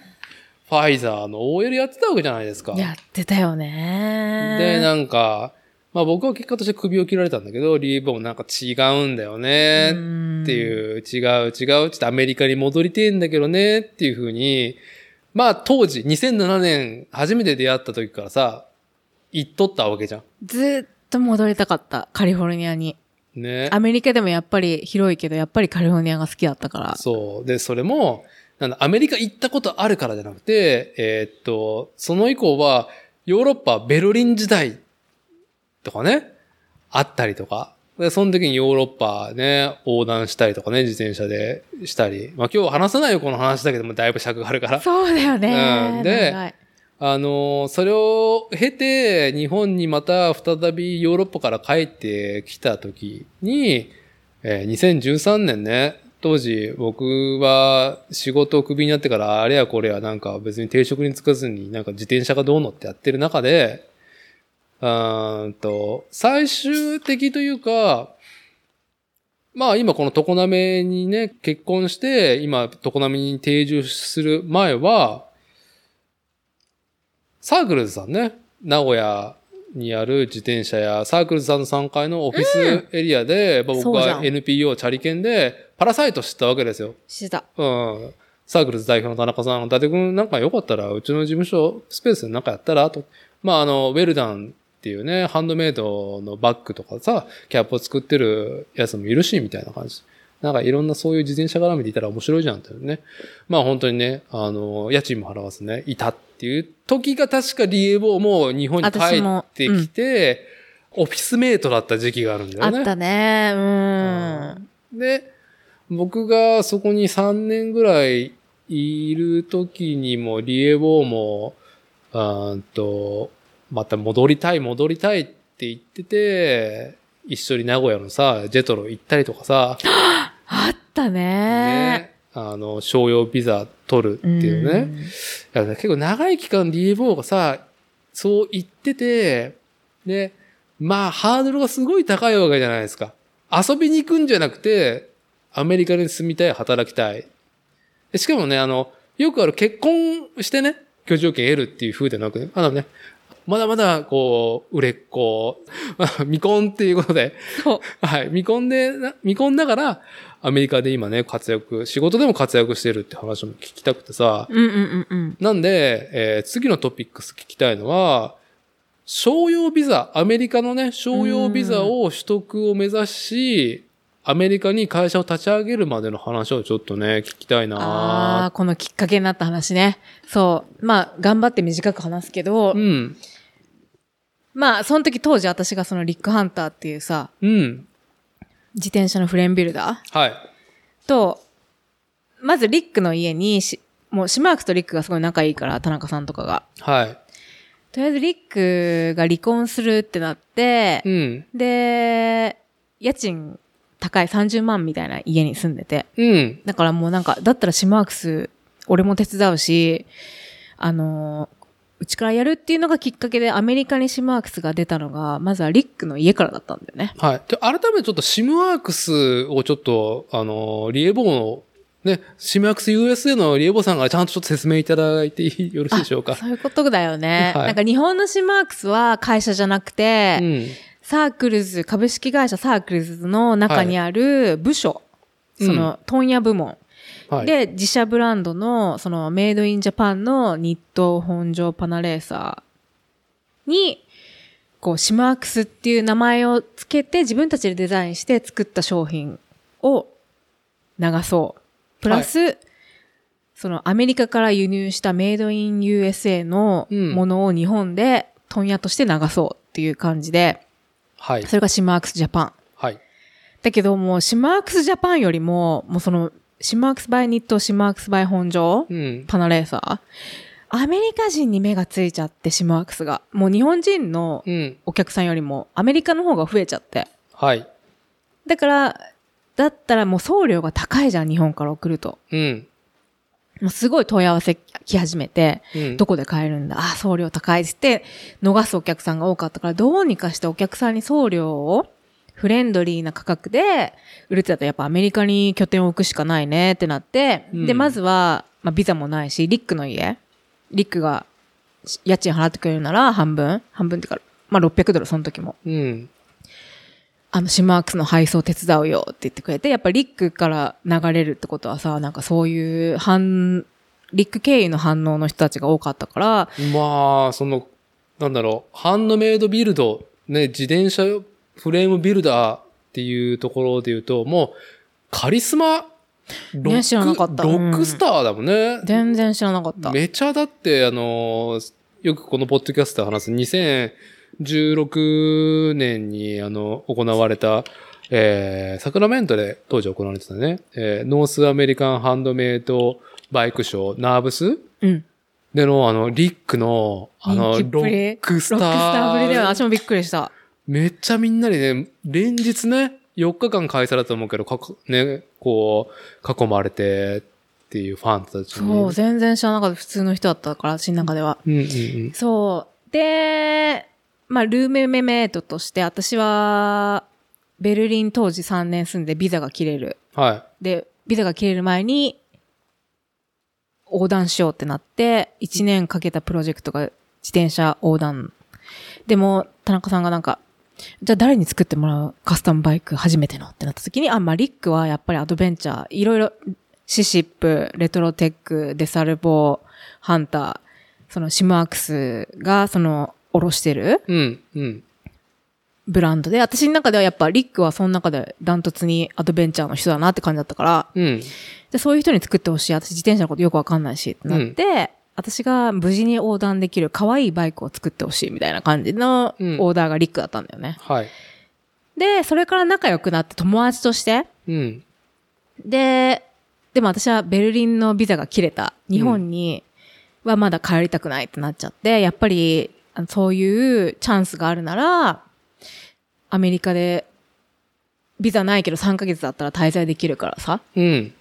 っていうので、リックの家が空いたからちょうど。うんで、。シマークスやり始めるってなったから、あじゃあ行きますわってなって行って、うん最初の2ヶ月3ヶ月はもう完全ルーメイトみたいな感じだったんだけど、やっぱり最後の方はさ、もう森の中だったから、森の中で。誰にも会わない。はい。もう二人で楽しむしかないってなるじゃん。私の中では、私もエンターテイマテーナーだと思ってたから、自分のことを。いや、エンターテイナーですよ。はい。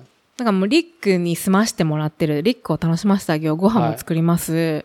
毎日パーティーしたの、二人で。はい。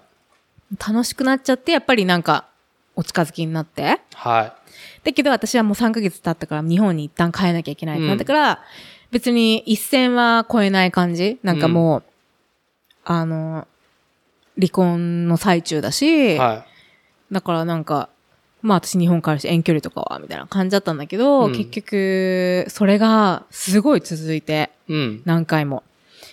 3ヶ月の観光ビザが切れる。日本に2週間帰る。はい、もう一回アメリカ行くっていうのを、やっぱり1年半続けたら、そう、さすがに、はい。あの入国審査アメリカの厳しいところで、うん。ストップされて、怒られてましたね。うん、もう、怖くて、入国審査も、うんあ軍隊みたいな人がなんか私のこと怒ってるみたいな。私何も悪いことしてないのに、ちゃんと3ヶ月以内に帰ってるじゃん、みたいな。あの、イミグレさん、本当に圧が強いおっさん、いるよね。怖いよ、はなんか悪いことしてるみたいな。はいはいで、特にあの人たちが狙ってるのはアジア人の30代。当時私33歳ぐらいだったから。い。へえ。なんかそのくらいの人たちがやっぱり移民したくて、グリーンカード狙いでとか、ああ、そういう特に特に女性がね？そう。うんうんもうそのスペシャルルームにもう98%連れてかれるんだけど、入国審査で。はいはいはい。またかってもう毎回なってて、大体その、そこで遭遇する女性は、しかいない。30代のアジア人の女性。へえ。隣の女性とかは、チキンスープ持ってきてんのかとか言われてたりとかして、あ、そっか、アメリカラーメン流行ってるから、うんチキンスープとか持ってきちゃう人いるんだと思って、秘伝の。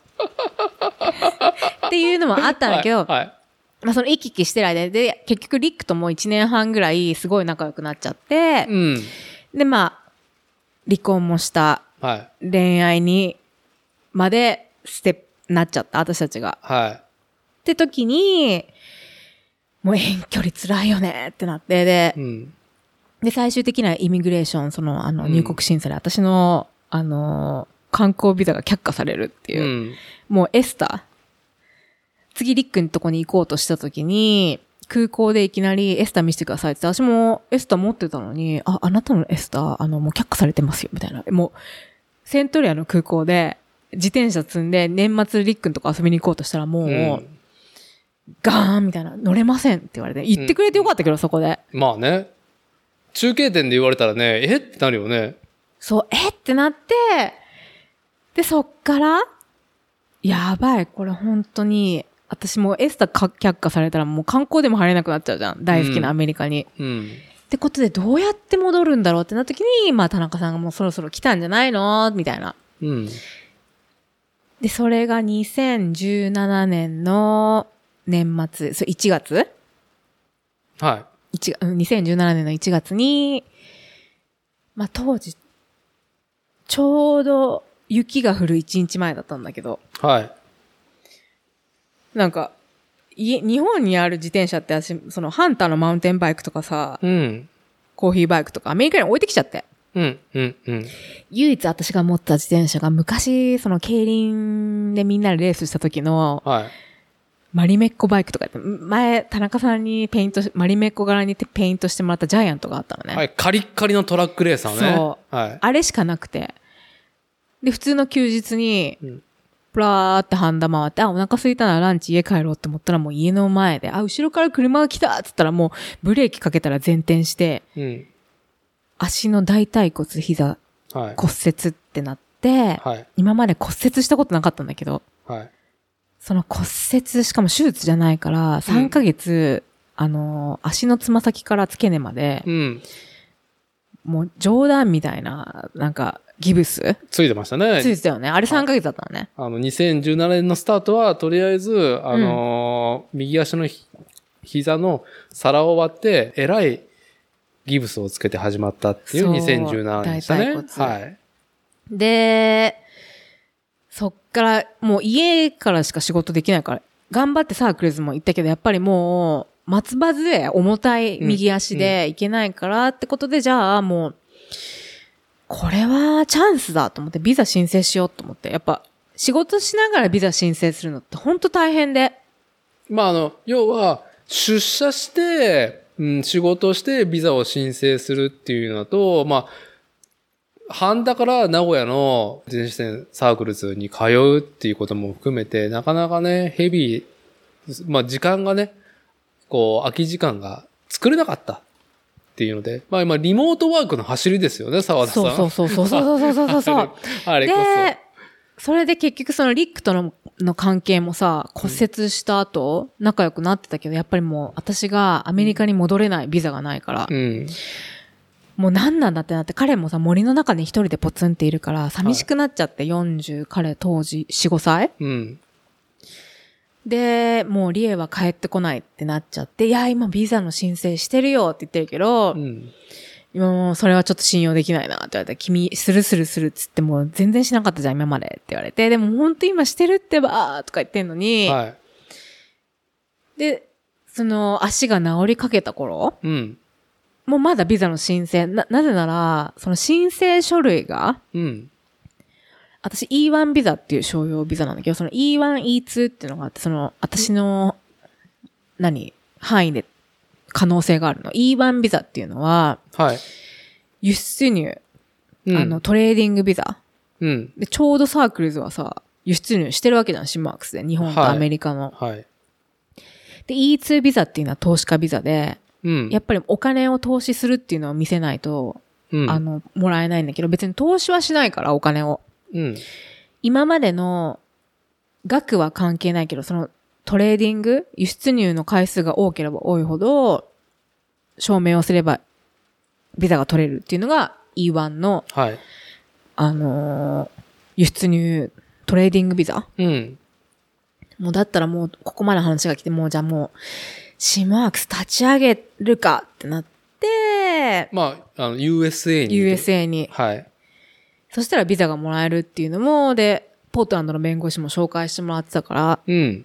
イタリア人の友達に。うん。だからなんかまあ、弁護士と遠隔でやり取りしながら、でもこの必要、これ書類が必要。例えばもう、輸出入も証明するにはさ、銀行のお金が流れてないといけなくて。うん。例えば、レトロテック1台輸入しました。はい。その時のトラッキング番号フェレックスの。うんうん。と、その時のインボイス。とと、その時、の銀行口座のお金の動きうん。が1個になって、やっと1件。で、それをもう私は、半年分って言われて、多ければ多いほどいいって言われたから、あとクリス・キングのやり手もすごかったの。うん。1ヶ月にもう300万、400万ぐらい、あの、はい輸入してたから、うん一番クリス・キングのインボイスが、うん。あの、大事だったんだけど、でもそのインボイスの番号と、あの、その時のトラッキング、うん追跡番号が合ってなきゃいけないし、その時の値段と銀行の値段の動きが一緒じゃないとダメだったから、それが1セットでホッチキスみたいな。それの書類を集めるのに、私持ってないから全部聞かなきゃいけないし、うんうん担当、いろんな担当者がいたから、シムワークスにも。はい。っていうのにもう10ヶ月ぐらいかかって、かかったねもうすごい、もう机の上ず、全部書類。うんで、それを一個ずつまとめるけど、あ、やっべえ、これあっち、あ、違うし、とかなったりとか、間違えたくなくって、やっぱり。うん。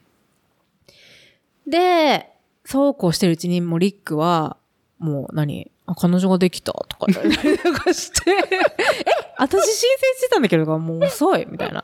あ、待てなかったみたいな。まあ、しょうがないなまあ、寂しかったんだろうなってなって。で、やっと、そう、1月ぐらいから申請し始めて、10月、11月に、や、書類もね、3回却下されたの。あ、そうなんだ。そんなに。提出して、で、1回目は、あ、この書類が足りません。はい。でもう、その書類出すじゃん。言えよって思うんだけど、これも見たい、みたいな。これもください、これもください。つって3回ダメで、私もう、もう、ずっとこれかなと思っちゃったんだよね。返事も遅いし。うん。だから、なんかもうアメリカ行けないかなと思ったけど、年末なんか、あ、やっと通ったってなって、大阪大使館に面接に行って、もはいうその大使館も超、なんか浮かれた、なんだろう、なんかイージーな、アメリカ人が面接官だったんだけど、誰もいなくて、そうあ すっごい緊張して行ったのに、来たら何？今日何しに来たあ、の何じゃの？みつって、で、なんか、うーん、うん、うんで、シマークスって何？とか、で、な、うんなんでアメリカ行くの？うーん、つって英語で答えて。もうその時点で、OK って言われたから、あ、ビザついたってなるのね。はい。OK っつって、じゃあねって言われたから、あれ？ちょっと待って。ビザって、パスポートにパスタンプ押してくれるのに、私のパスポートを聞かれなかったと思って。うん、うん。じゃあね、 bye って言われて、え、あのービザ、私のビザ必要って言ったら、ああ、いえいえいえみたいな感じで、なんかああ、もう。そうそうそう、スタンプのことね、スタンプそう、そう、それみたいな。そう。あ、よかった、聞いて。つって、私がそこで帰っちゃったら、ビザもらえなかったかもしれない。ああもう一回来て、とか。もうないじゃん。なんかそれももう、並ぶのすごい、あの、じ面接まで1ヶ月とかだったし。はい、はい、はい。で、誰と混ざってんのか知んないけど。まあね、書類審査は大変だったけど、あ 面接の、面接は非常にカジュアルだったっていうカ話、ね。ジュアルだった。誰もいなかったしね。なんか銀行の窓口みたいなやつ。そのう、んガラス張りの、プラスチックのガラス張りで、はい立って、面接5分みたいな。いやーまあ、晴れてね、2018年の年始、2017年の年始は、あのね、あの、右膝を骨折して始まったけど、まあ、いろんなね、ストレスを経て、2018年翌年のね、年始めはね、ビザ取得っていうので始まったっていう。始まりだったね。本当にまさか私が、まあカリフォルニアじゃないけど、その、やっぱその、リックのとこで始めたけど、やっぱりもうリックも忙しくなっちゃって、シマークスのお手伝いができないってなって。まあ、フレームビルダーとしての仕事もね。そう、んそっちがやっぱ本業だし、ってことで、ちょうどオレゴンのポートランドに元クリス・キング従業員、うん。マット・テンプレートンっていうのがいて、うん。で当時マットは私と同じ年でサーフィン好きで、うん。私がヨーロッパを横断するときに、その、シマークスの担当者だったから、うん私が結構やりとりしてて、あ、ヨーロッパ横断するんだって言ったら、あスポンサーしてあげるよ、みたいな感じで、セールス、うんクリス・キングのセールスのマット。でも子供が生まれてクリス・キング辞めて、シマークス、なんか関わりたいって言って、思言ってくれてて、うんバイトとして。うん。うん。うちのガレージ空いてるから貸すよってなって、マットの家のガレージうん。にシマークスの商材を最初全部送って、カリフォルニアのリックの家からうん。うんで、そこで始めて、最初はマットで遠隔でやってけどやっぱり子供も大きくなって、もうマットもごめん、私生活忙しいから、つって、はい。もう誰かが行かなきゃいけない状態うん。もうせっかくここまでシマークスが1年動き始めたのに、うんオーダーもらえて、出荷できないと意味ないなと思って、私もビザ取るのにやっぱ1年かかったから、その間に、いろんな工夫を、うんいろんな工夫をして、そう。はい。一年乗り切って、えー、まあ、シッピング、シッピングじゃないね。シモワークス USA のね、あの、商品を、えーアメリカの国内から、えー各地にデリバリーする体制を、まあ、一年間なんとか工夫して整えて、で、現地のアメリカ人、ポートランドに住んでる人たち雇用して、で、まあ、いよいよ、ついに、沢田さんが渡米したのが2018年。うん。渡米じゃないね、もう。これなんて言うんだろうね。なんだろうね。まあ、と、渡米っちゃ渡米だけど、まあなんか、出戻りみたいな感じだよね。出戻りね。アメリカに出戻り。うん。はい。やっと念願、念願だから、リエボーとしてはどうなの？アメリカにやっと帰れた。ビザを持ってね。うん。何も、後ろめたくなく、うん。今からビジネスします。アメリカに今からいっぱい税金払いますみたいな、もう、はい堂々とはい。いける感じ？そう。で、これがもう2018年の何月くらいだったんだ？バレンタインデーの日に飛行機に乗った。私、その理由が、うん。やっぱり入国審査のトラウマがあって、うん。入国審査の人怖いから、うん。バレンタインだったらアメリカってすごい男の人が優しいバレンタインの日だから。っていうので、はいまあ、。バレンタインデーだったらウェルカムしてくれるだろうみたいな。っ はい。はい。ていうので行ったの。はい。どうでした？かそしたら私、いきもう、あ、後から知ったんだけど、それは。で、もう、本当にラッキーだったの。もう誰に当たるかわかんないじゃん、入国審査って。うん。アジア人の名前が、もう忘れちゃ、メモしたけど忘れちゃったけど、なんか、あ、あの、日本人の名字の人だったのね。でも英語しか喋れないような。へえ。で、でも彼は多分小さい時に日本語で育ったのか、なんかもう私に頑張って日本語で喋ろうとする。うんうんうん。で、何シマークスってって言われて、うん。で、自転車がどうのこうの、あ、僕自転車マウンテンバイクがどうのこうの、つって話が弾んで。で、パッて私のパスポートの時に、うーん、I didn't see this this time って言われて、なんか、ってこと？あ、僕は今回これを見なかったことにしますって言われたのね。ほ OK, welcome to the States みたいな感じで、もう別室に連れてから、もう言われてた。あのー、弁護士には、もう絶対第1回別室に連れてかれるから、それを覚悟して大丈夫だから。うんで、書類さえあれば大丈夫だし、何かあったら電話してって言われてて、うん。別室に行く覚悟もできてたんだけど、で、あ、言われたと思って、で、その後私、サンディエゴに行ったのね。日本人の友達がい,、っぱいいるから、うん。戻ってきてアメリカビザ持ってみたいな。うん。そしたらその、トラベルエージェントで旅行会社で働いてる友達がいて、うん。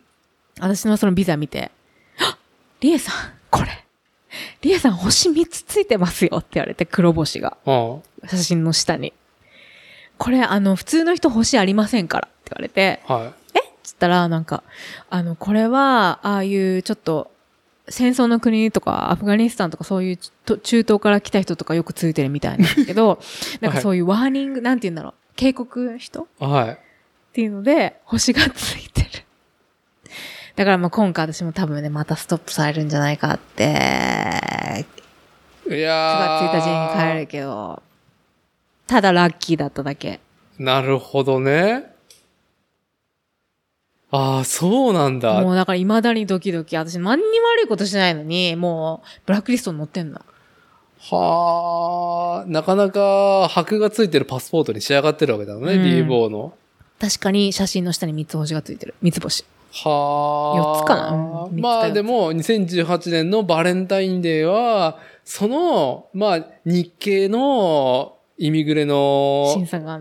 審審査官っていうか、あのね、入り口、入り口っていうか、流れ作業のところで、まあなんかマウンテンバイク乗ってんだよね、みたいな、いいよねって話から、あとはそのルーツのね、シンパシーもあって、スルーできた。まあそこで引っかかったらね、なかなか、怖い人だったら絶対に、はい、この矢印辿って、つって、もう行ったらもう、別部屋みたいな。あまあ別部屋行っても、まあだ、あの、弁護士さんがね、ちゃんと後押ししてるように、うんまあしっかり、あの、筋は通ってるっていうところはあるとはいえね、怯えるよね。怯えるのなんか、やっぱり、乗り継ぎもあるからさ。うん。今回だからもう乗り継ぎ4時間にした。なんかあった時のために。え、どういうことそれは？逃したりするからもう乗り継ぎ。なん泣いてる人に何人も見たことある、私。乗り継ぎな逃して。ああ、その止められちゃって、うん。なるほどね。ブラジルに帰るとかいう人も乗り継ぎ逃しちゃったりとか、もうそんなのしょうがないわ。つって、もう厳しいよね。ああ。本当に嫌だ。なるほどね。まあね、世界情勢がね、まあ、特にこの混乱してる時期でもあるしね、余計。なるほど。じゃあ2018年、じゃあ、晴れてシュマークス USA っていうのが立ち上がったと言える年になるのかな？うん。そこからはどうなんですか？シムワークス USA 代表として澤田さん。そうだね。なんか、ずっと一人でやってるのは、もう最初から計画してなかったけど、やっぱり、ビザをうん。保つためには、その約束で、うん。あのービザの申請の時に、1年目は1人、2年目は2人、アメリカ人を雇う、3年目は3人ってもう、売り上げを上げていかないとビザが有効にならないわけよ。なるほどね。あの、ライズしていかないといけないわけね。で、税金もちゃんと払っていかなきゃいけないから人を雇って。はい、はい、はい。っていうので、雇んなきゃいけないなと思ったけど、一人で楽な時ってあるじゃん、やっぱり。うん、うん、うん。今日閉めよう、つって閉めたりとか。うん。だけどそこで、まあ、運命的にも、その時、スティーブンっていう、元クリス・キングの作っていた自転車フレームの Cielo はい。の彼は、フレームペイントをしてる、あの、美しいね、セクシーなペイントを。そうはい繊細な。で、やっぱり解雇に遭っちゃったし、うんうんで、その彼女のやってる、そういうアウトドア、なんか、のイベント会社。うん。REI とか、スバルとか、イエティとか、そういうアウトドアのイベントをするときの、大工さんとしてよく言ったけど、やっぱそれは自分のフルタイムじゃないな、みたいな感じで、ああ、まあ、イベント重機を作ってたんだよね。そうそうそう、ん重。機。で、ある日その、ボブスケールっていう、その、シャツを作ってる、はい、僕も愛用してますよ。おしゃれシャツ。そボブさんねう、。ボブさん。で、ボブの友達でもあって、で、ボブが、私も友達だから、なんか、かスティーブンが、ああ、スティーブン覚えてるけど、あんま知らんけどな、スティーブンとか言って。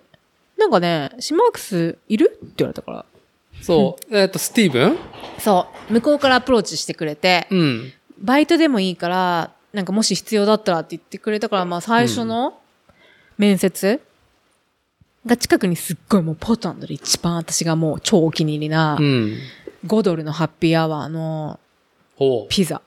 ほう。石窯ピ、あの、木の、木の窯のピザ。うん。うん。ライフオブパイって言うんだけど、でももうイタリア人も超おすすめの、もう、マルガリ、メマルガ、メマルゲ、マルゲリータマルゲリータ。が、もう5ドルで、もう超美味しいの。もうもちもちした。もう絶対好き。もうそれが、うん。で、ビールもハッピーアワーで美味しい。ランチタイムっていうかもう一日中ハッピーアワーやってるところで。浮かれてる提案だな、それ。はい。いい店ですね。そう。で、クリス・キングの近くにあるから、じゃあ、スティーブン、ハッピーアワー1時、ランチタイムに集合。え？クリス・キングの、あの、ウィラメット川だよね、あの川。あれの、ん？河川、時期、うーんと、まあでもクリス・キングの、その、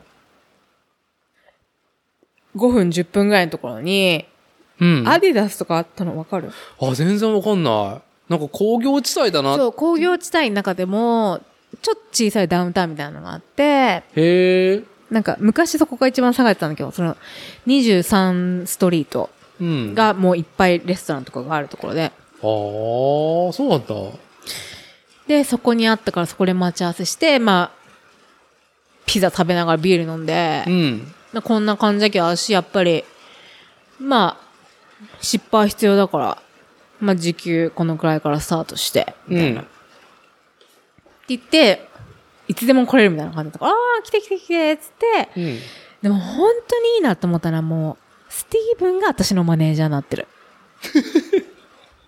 やっぱ私もう、いろいろやり、なんかやんなきゃいけないことが多すぎちゃって、私もうね、忘れちゃう時があるの、たまに。メモしてるけど。いや、めちょっと、じゃあ、シマークス USA の、あの、沢田さんの主な業務って何なんですか？私の結局、主な業務は、人とコミュニケーションして、人と自転車に乗って、はい。で、なんかこう、シマークスを宣伝する、うん。ソーシャルメディアもそうだし、はで、あとは、私はその、まあ、財務？は、私の名前で全部やってるから、うん。まあ、銀行関係、お金関係、サインとか支払い、税金関係は全部私がややらなきゃいけなくて、では日本とのコミュニケーションも日本語だから、はい。日本のコンセプトはやっぱりアメリカに持ってこなきゃいけないから、うん。そのやりとりは、私、スティーブンじゃできない、みたいな。うん。うん。うん。で、スティーブンはもうアメリカ人だから、私がもう英語のメール、もう特に自転車パーツ系のこと言われると私もうさ、めちゃめちゃ時間かかって回答するのに。あやっぱり自転車屋さんで、で働いてるけど、でも、はいオフィスでしか働いたことないから、自転車屋の。うん。うん。うん。メカじゃないし。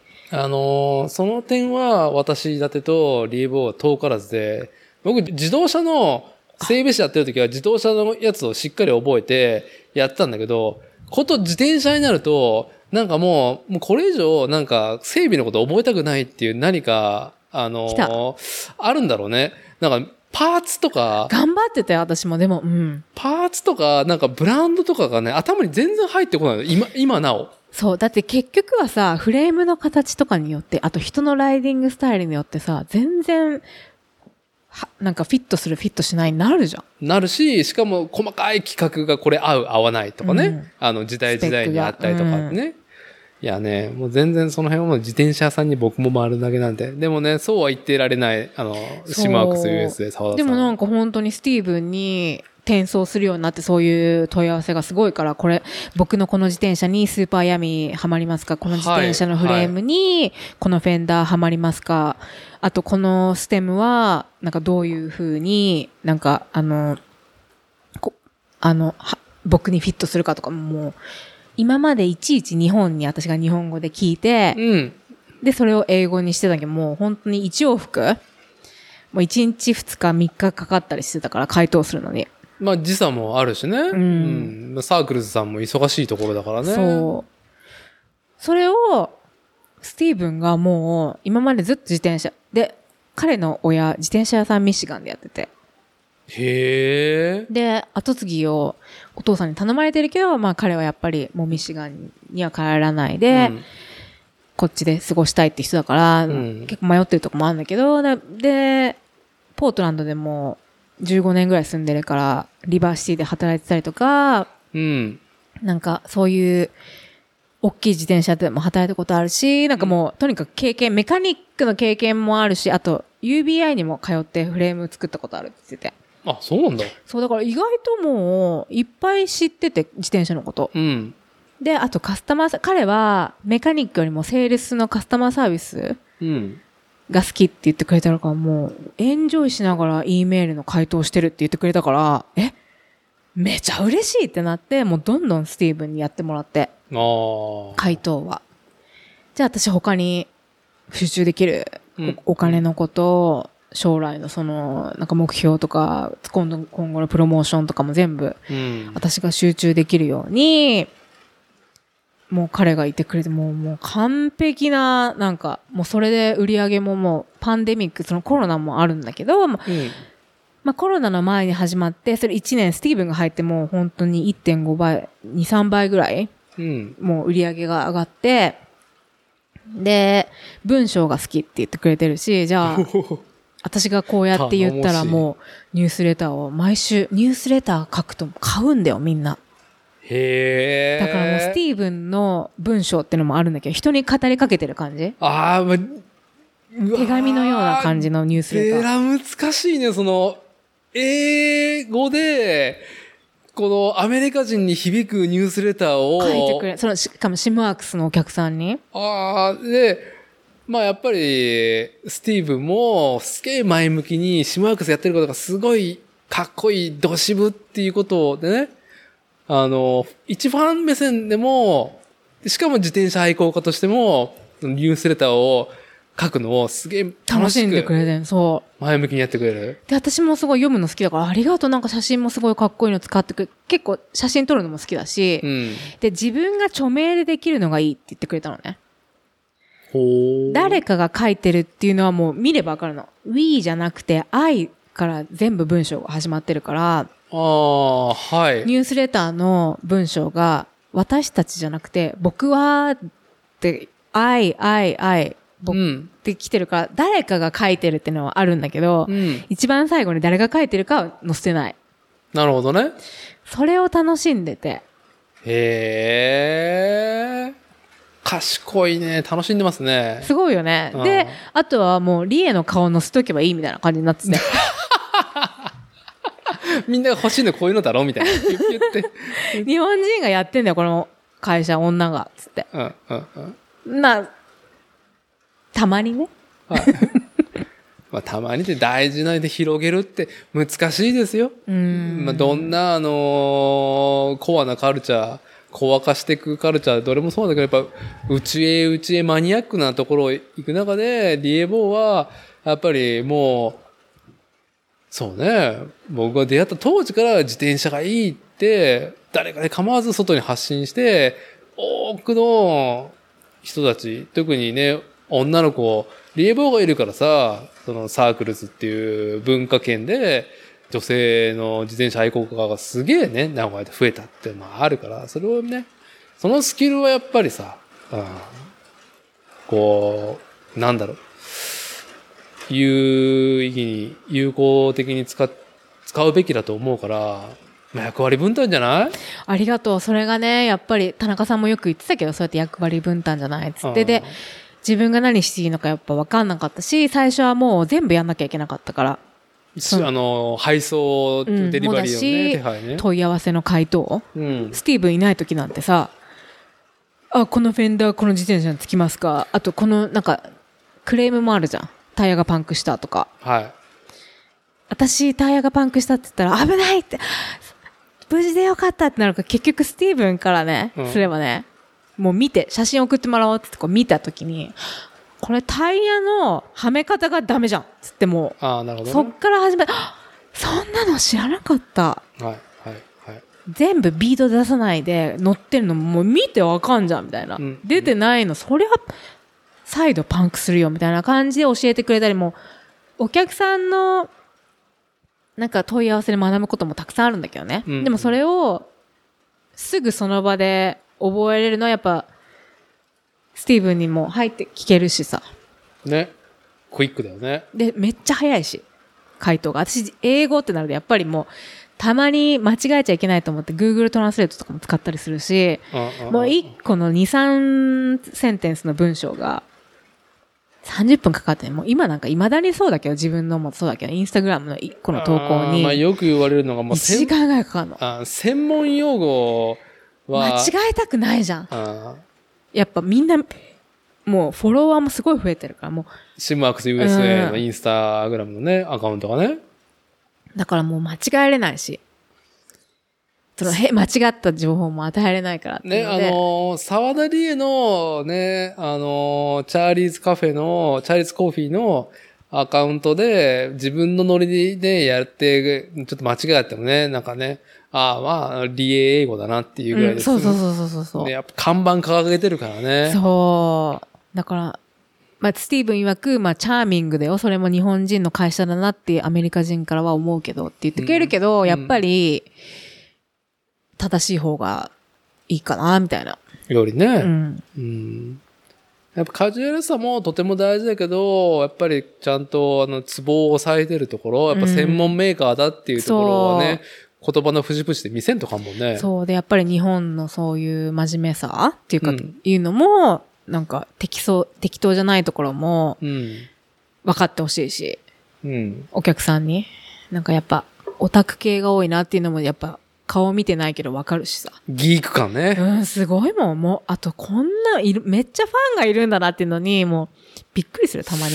いやー、なんかさ、まあ、僕もいい機会だったなと思うのはさ、2016年に、えーっと、2月の下旬から3月の上旬、ポートランドに8日間行った後に、その後サクラメントで行われる、うんさっき言ったナーブスね、ノースアメリカンハンドメイド、うんハンドメイドバイクショーか。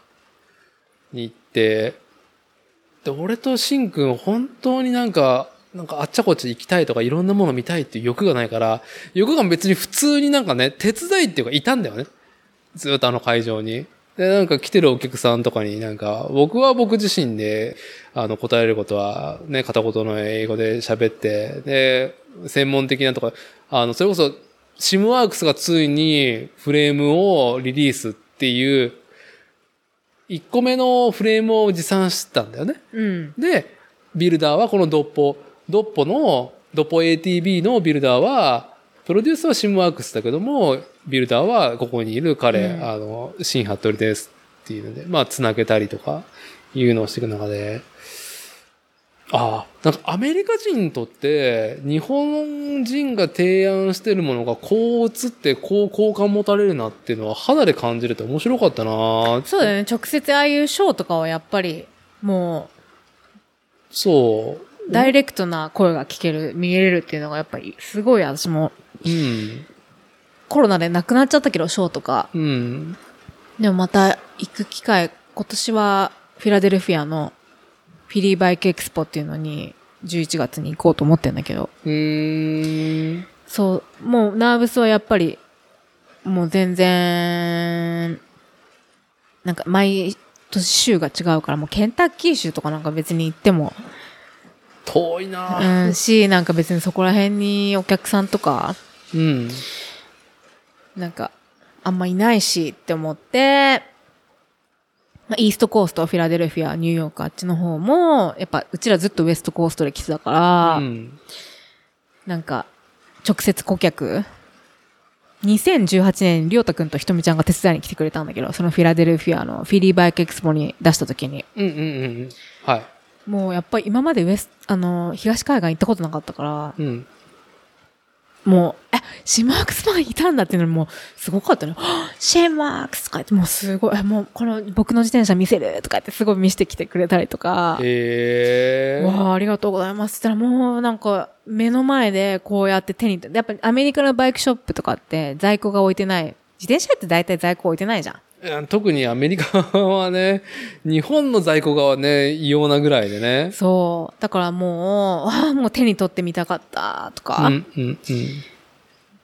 すごいやっぱ良かったから、フィリーバイクエクスポ、和気あいあいとして。うんうん。だからまあ、今年、去年行こう、行く予定でダメだったけど、今年、まあサークルズの宣伝もしたいし、っていうので、うん、11月にまた、クラスト、クラスト、こ前回行った時は、でっかいブースを、うん。クラストとシムワークスと、はい。スウィフトインダストリーっていうバックメーカーがあるんだけど、シアトルの。うん。その3社で、あの、でっかいブースをシェアして、もうほんと入り口の目の前みたいな。へその時にもう、クラストのお客さんも私たちのとこ来るし、スウィフトとかの。まあ今日はちょっと話は割愛するけど、さっきの収録前にクラストさんの話、ね、の、まあ BMX をルーツした面白いおじさんがやってるブランドね。おオーストラリア人。はい。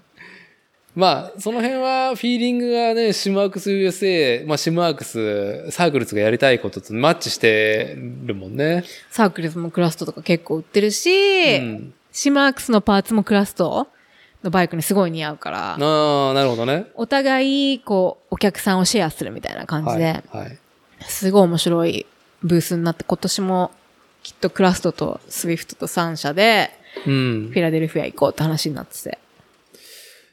いやー、まあさ、外人ドリーム？今、突き進んでるっていうね、話。まあ冒頭のね、あのね、モデルの下りもそうだけどさ、どうなの？なんかちょっとまとめ的な流れになるけど、この、ようやくさ、こう、アメリカに戻りたい戻りたいってついに叶ったわけじゃん。戻ったのは叶ったね。とりあえず。うん戻れたのは。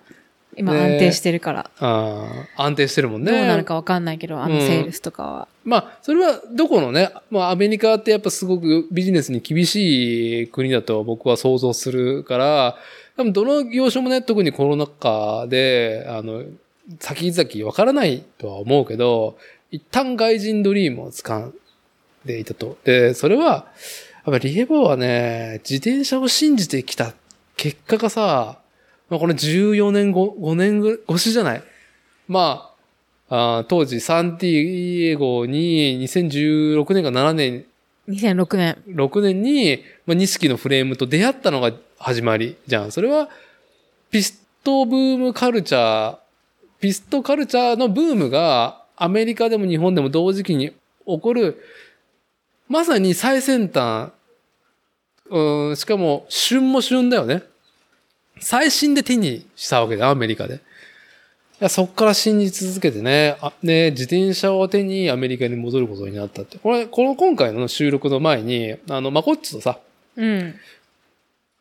収録したんだけど、テーマがね、あの、おじさんが信じるものっていう話をしてて、まあ、オリンピックとか見てね、うん。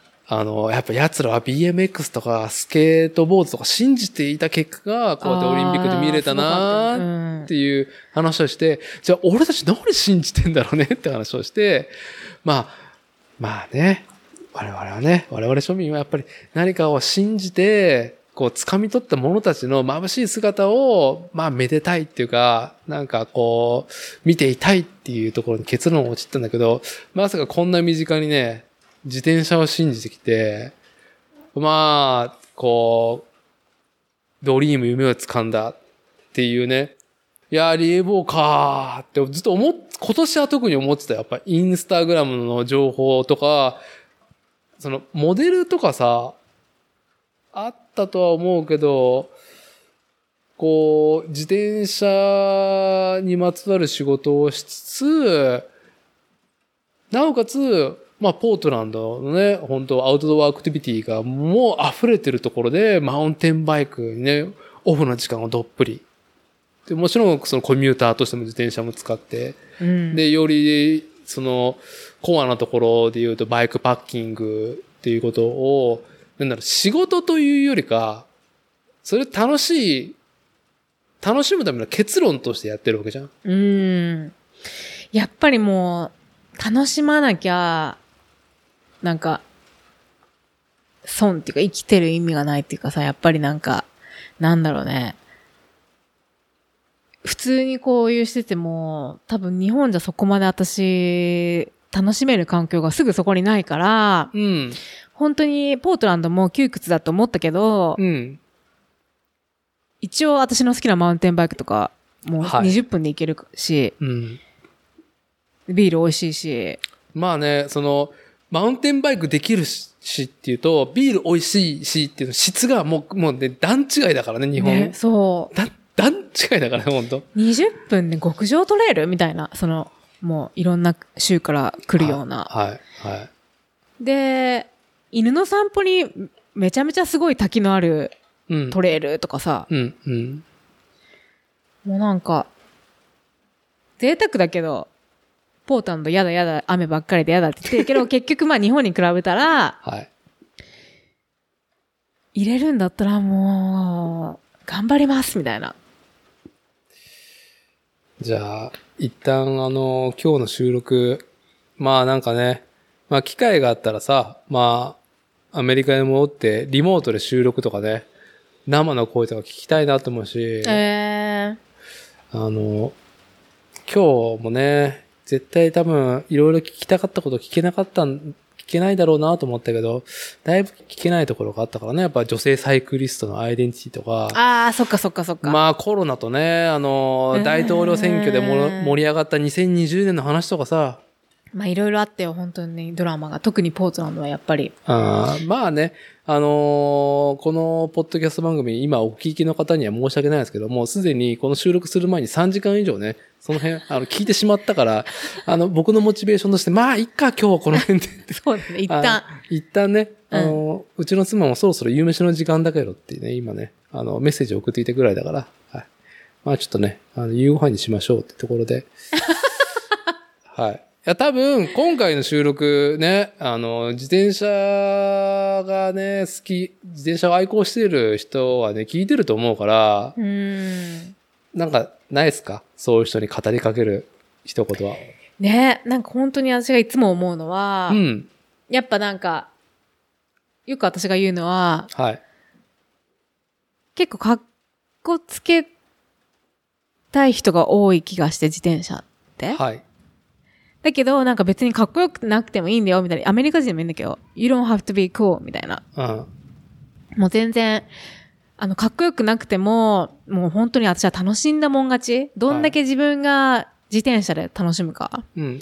いくらかっこつけてもさ、楽しくなかったらさ、なんかもう、なんか意味ないみたいな。うん。だからやっぱり、もう人生じゃないけど自転車もさ、もう本当に、楽しめば楽しむほど、うん。いい出会いとか、いい風、もう、もう来るから勝手に。私がやっぱ楽しいことしてるから、みんなやっぱり遊んでくれるし。うんうんうん。なんかやっぱ楽しいアピールは、まあインスタ通じてだけど、はい。ししていきたいな。もうずっと最近やってないけど、インスタとか。どうなんだろうそのコツ、その楽しい、えー楽しむことのコツといったら、やっぱり、まず自分自身が全力で楽しむっていうことになるのかな？うーん、やっぱそうだよね。なんか、やっぱ自分が好きでないライドとかは楽しくないしさ。そうなのね。やっぱりロードとか、あ、もうトレーニングとしか思えないってなる私の中では。もう車がビュンビュン、もうそんなビクビクしながら、もう、夫婦行って、なんかもう、細いタイヤでひっくり返せるんですもう、怖い怖い怖い怖いみたいな。ああ、いいですね。あの、トラックバイクでね、自宅前で、あの、前転した人が言うから説得力があそう、りますね。はい絶対あれマウンテンバイクだったら骨折してなかったって、もう後からだから言えるけど。はい。でもやっぱ私が好きなのは、ダートもうほんと土でうん自転車に乗るっていうのはやっぱりもう近くに全然車が通ってない。で、やっぱ自然が好きだし、やっぱそういうとこだと、もう体にもいいと思うしね。はい。健康的。こう、はっはっはっってこうやって、こう坂登っていくときに、やっぱ美味しい空気だとさ、その辺の工場地帯とかで坂登るのと違うじゃん。車の排気ガスと一緒に。うん。ってやるのと、マウンテンバイクのもう森の中で、なんか美味しい空気で、こう、息を切らして坂を登るのとはさ、やっぱりうん。健康でいる、まあ体が喜ぶ感じ？うん。って感じで、だからまあ、楽しんだもん勝ちじゃない？みたいな。はい。いやね、この収録を聞いた皆さんですね。まあ、沢田さん、沢田理恵さんがそうおっしゃるんだったらね、あの、間違いないでしょうっていう説得力がある収録会だったと思いますよ。本当？はい。まあ、あと、あとは、ね、いろいろ大変なことが続くね、世界情勢だと思いますけど、うんあのーシムワークス USA、えーそしてシムワークスジャパン、名古屋のサークルズ。まあ、この2021年もなかなか攻めていきたいっていうね、あの、プロジェクト考えもあるっていうね、面白カンパニーだっていう。まあ、ぜひね、ご注目くださればっていうのと、まあ僕自身はやっぱ名古屋生まれ、名古屋育ちだからさ、まあその、この日本が誇る自転車文化を生んでくれたカンパニーが、その名古屋から生まれてきてくれたことに。で、しかもね、あの、自転車を信じてね、世界一を飛び回る沢田さん、沢田理恵さんがね、生まれた知多半島にこうやって私が今住んでるってことが光栄だな、つってね。本当？まあまあ、ちょっとあの、また機会があればですね、あの、リーボーの近況、うん、聞かせてもらえばと思います。今回は、あの、お忙しい中、ありがとうございます。いや、こちらこそ、うん、はいこんな貴重な、ね、コロナであまり人に会えない中、はい。この外で。うん。外でね。いやー、飲んだ、いい酒飲めたわ。うん、こちらこそ。はい。じゃあまあ今日は、こういうところで、まあこの後ちょっとみんなでね、うちの家族と、あの、まあ団らんしていただければと思います。あ、ありがとう。はいうん。ということで今日は、えー、改めてシムワークス USA 代表、沢田理恵さん、ありがとうございました。ありがとうございました。またお願いしますまたねー。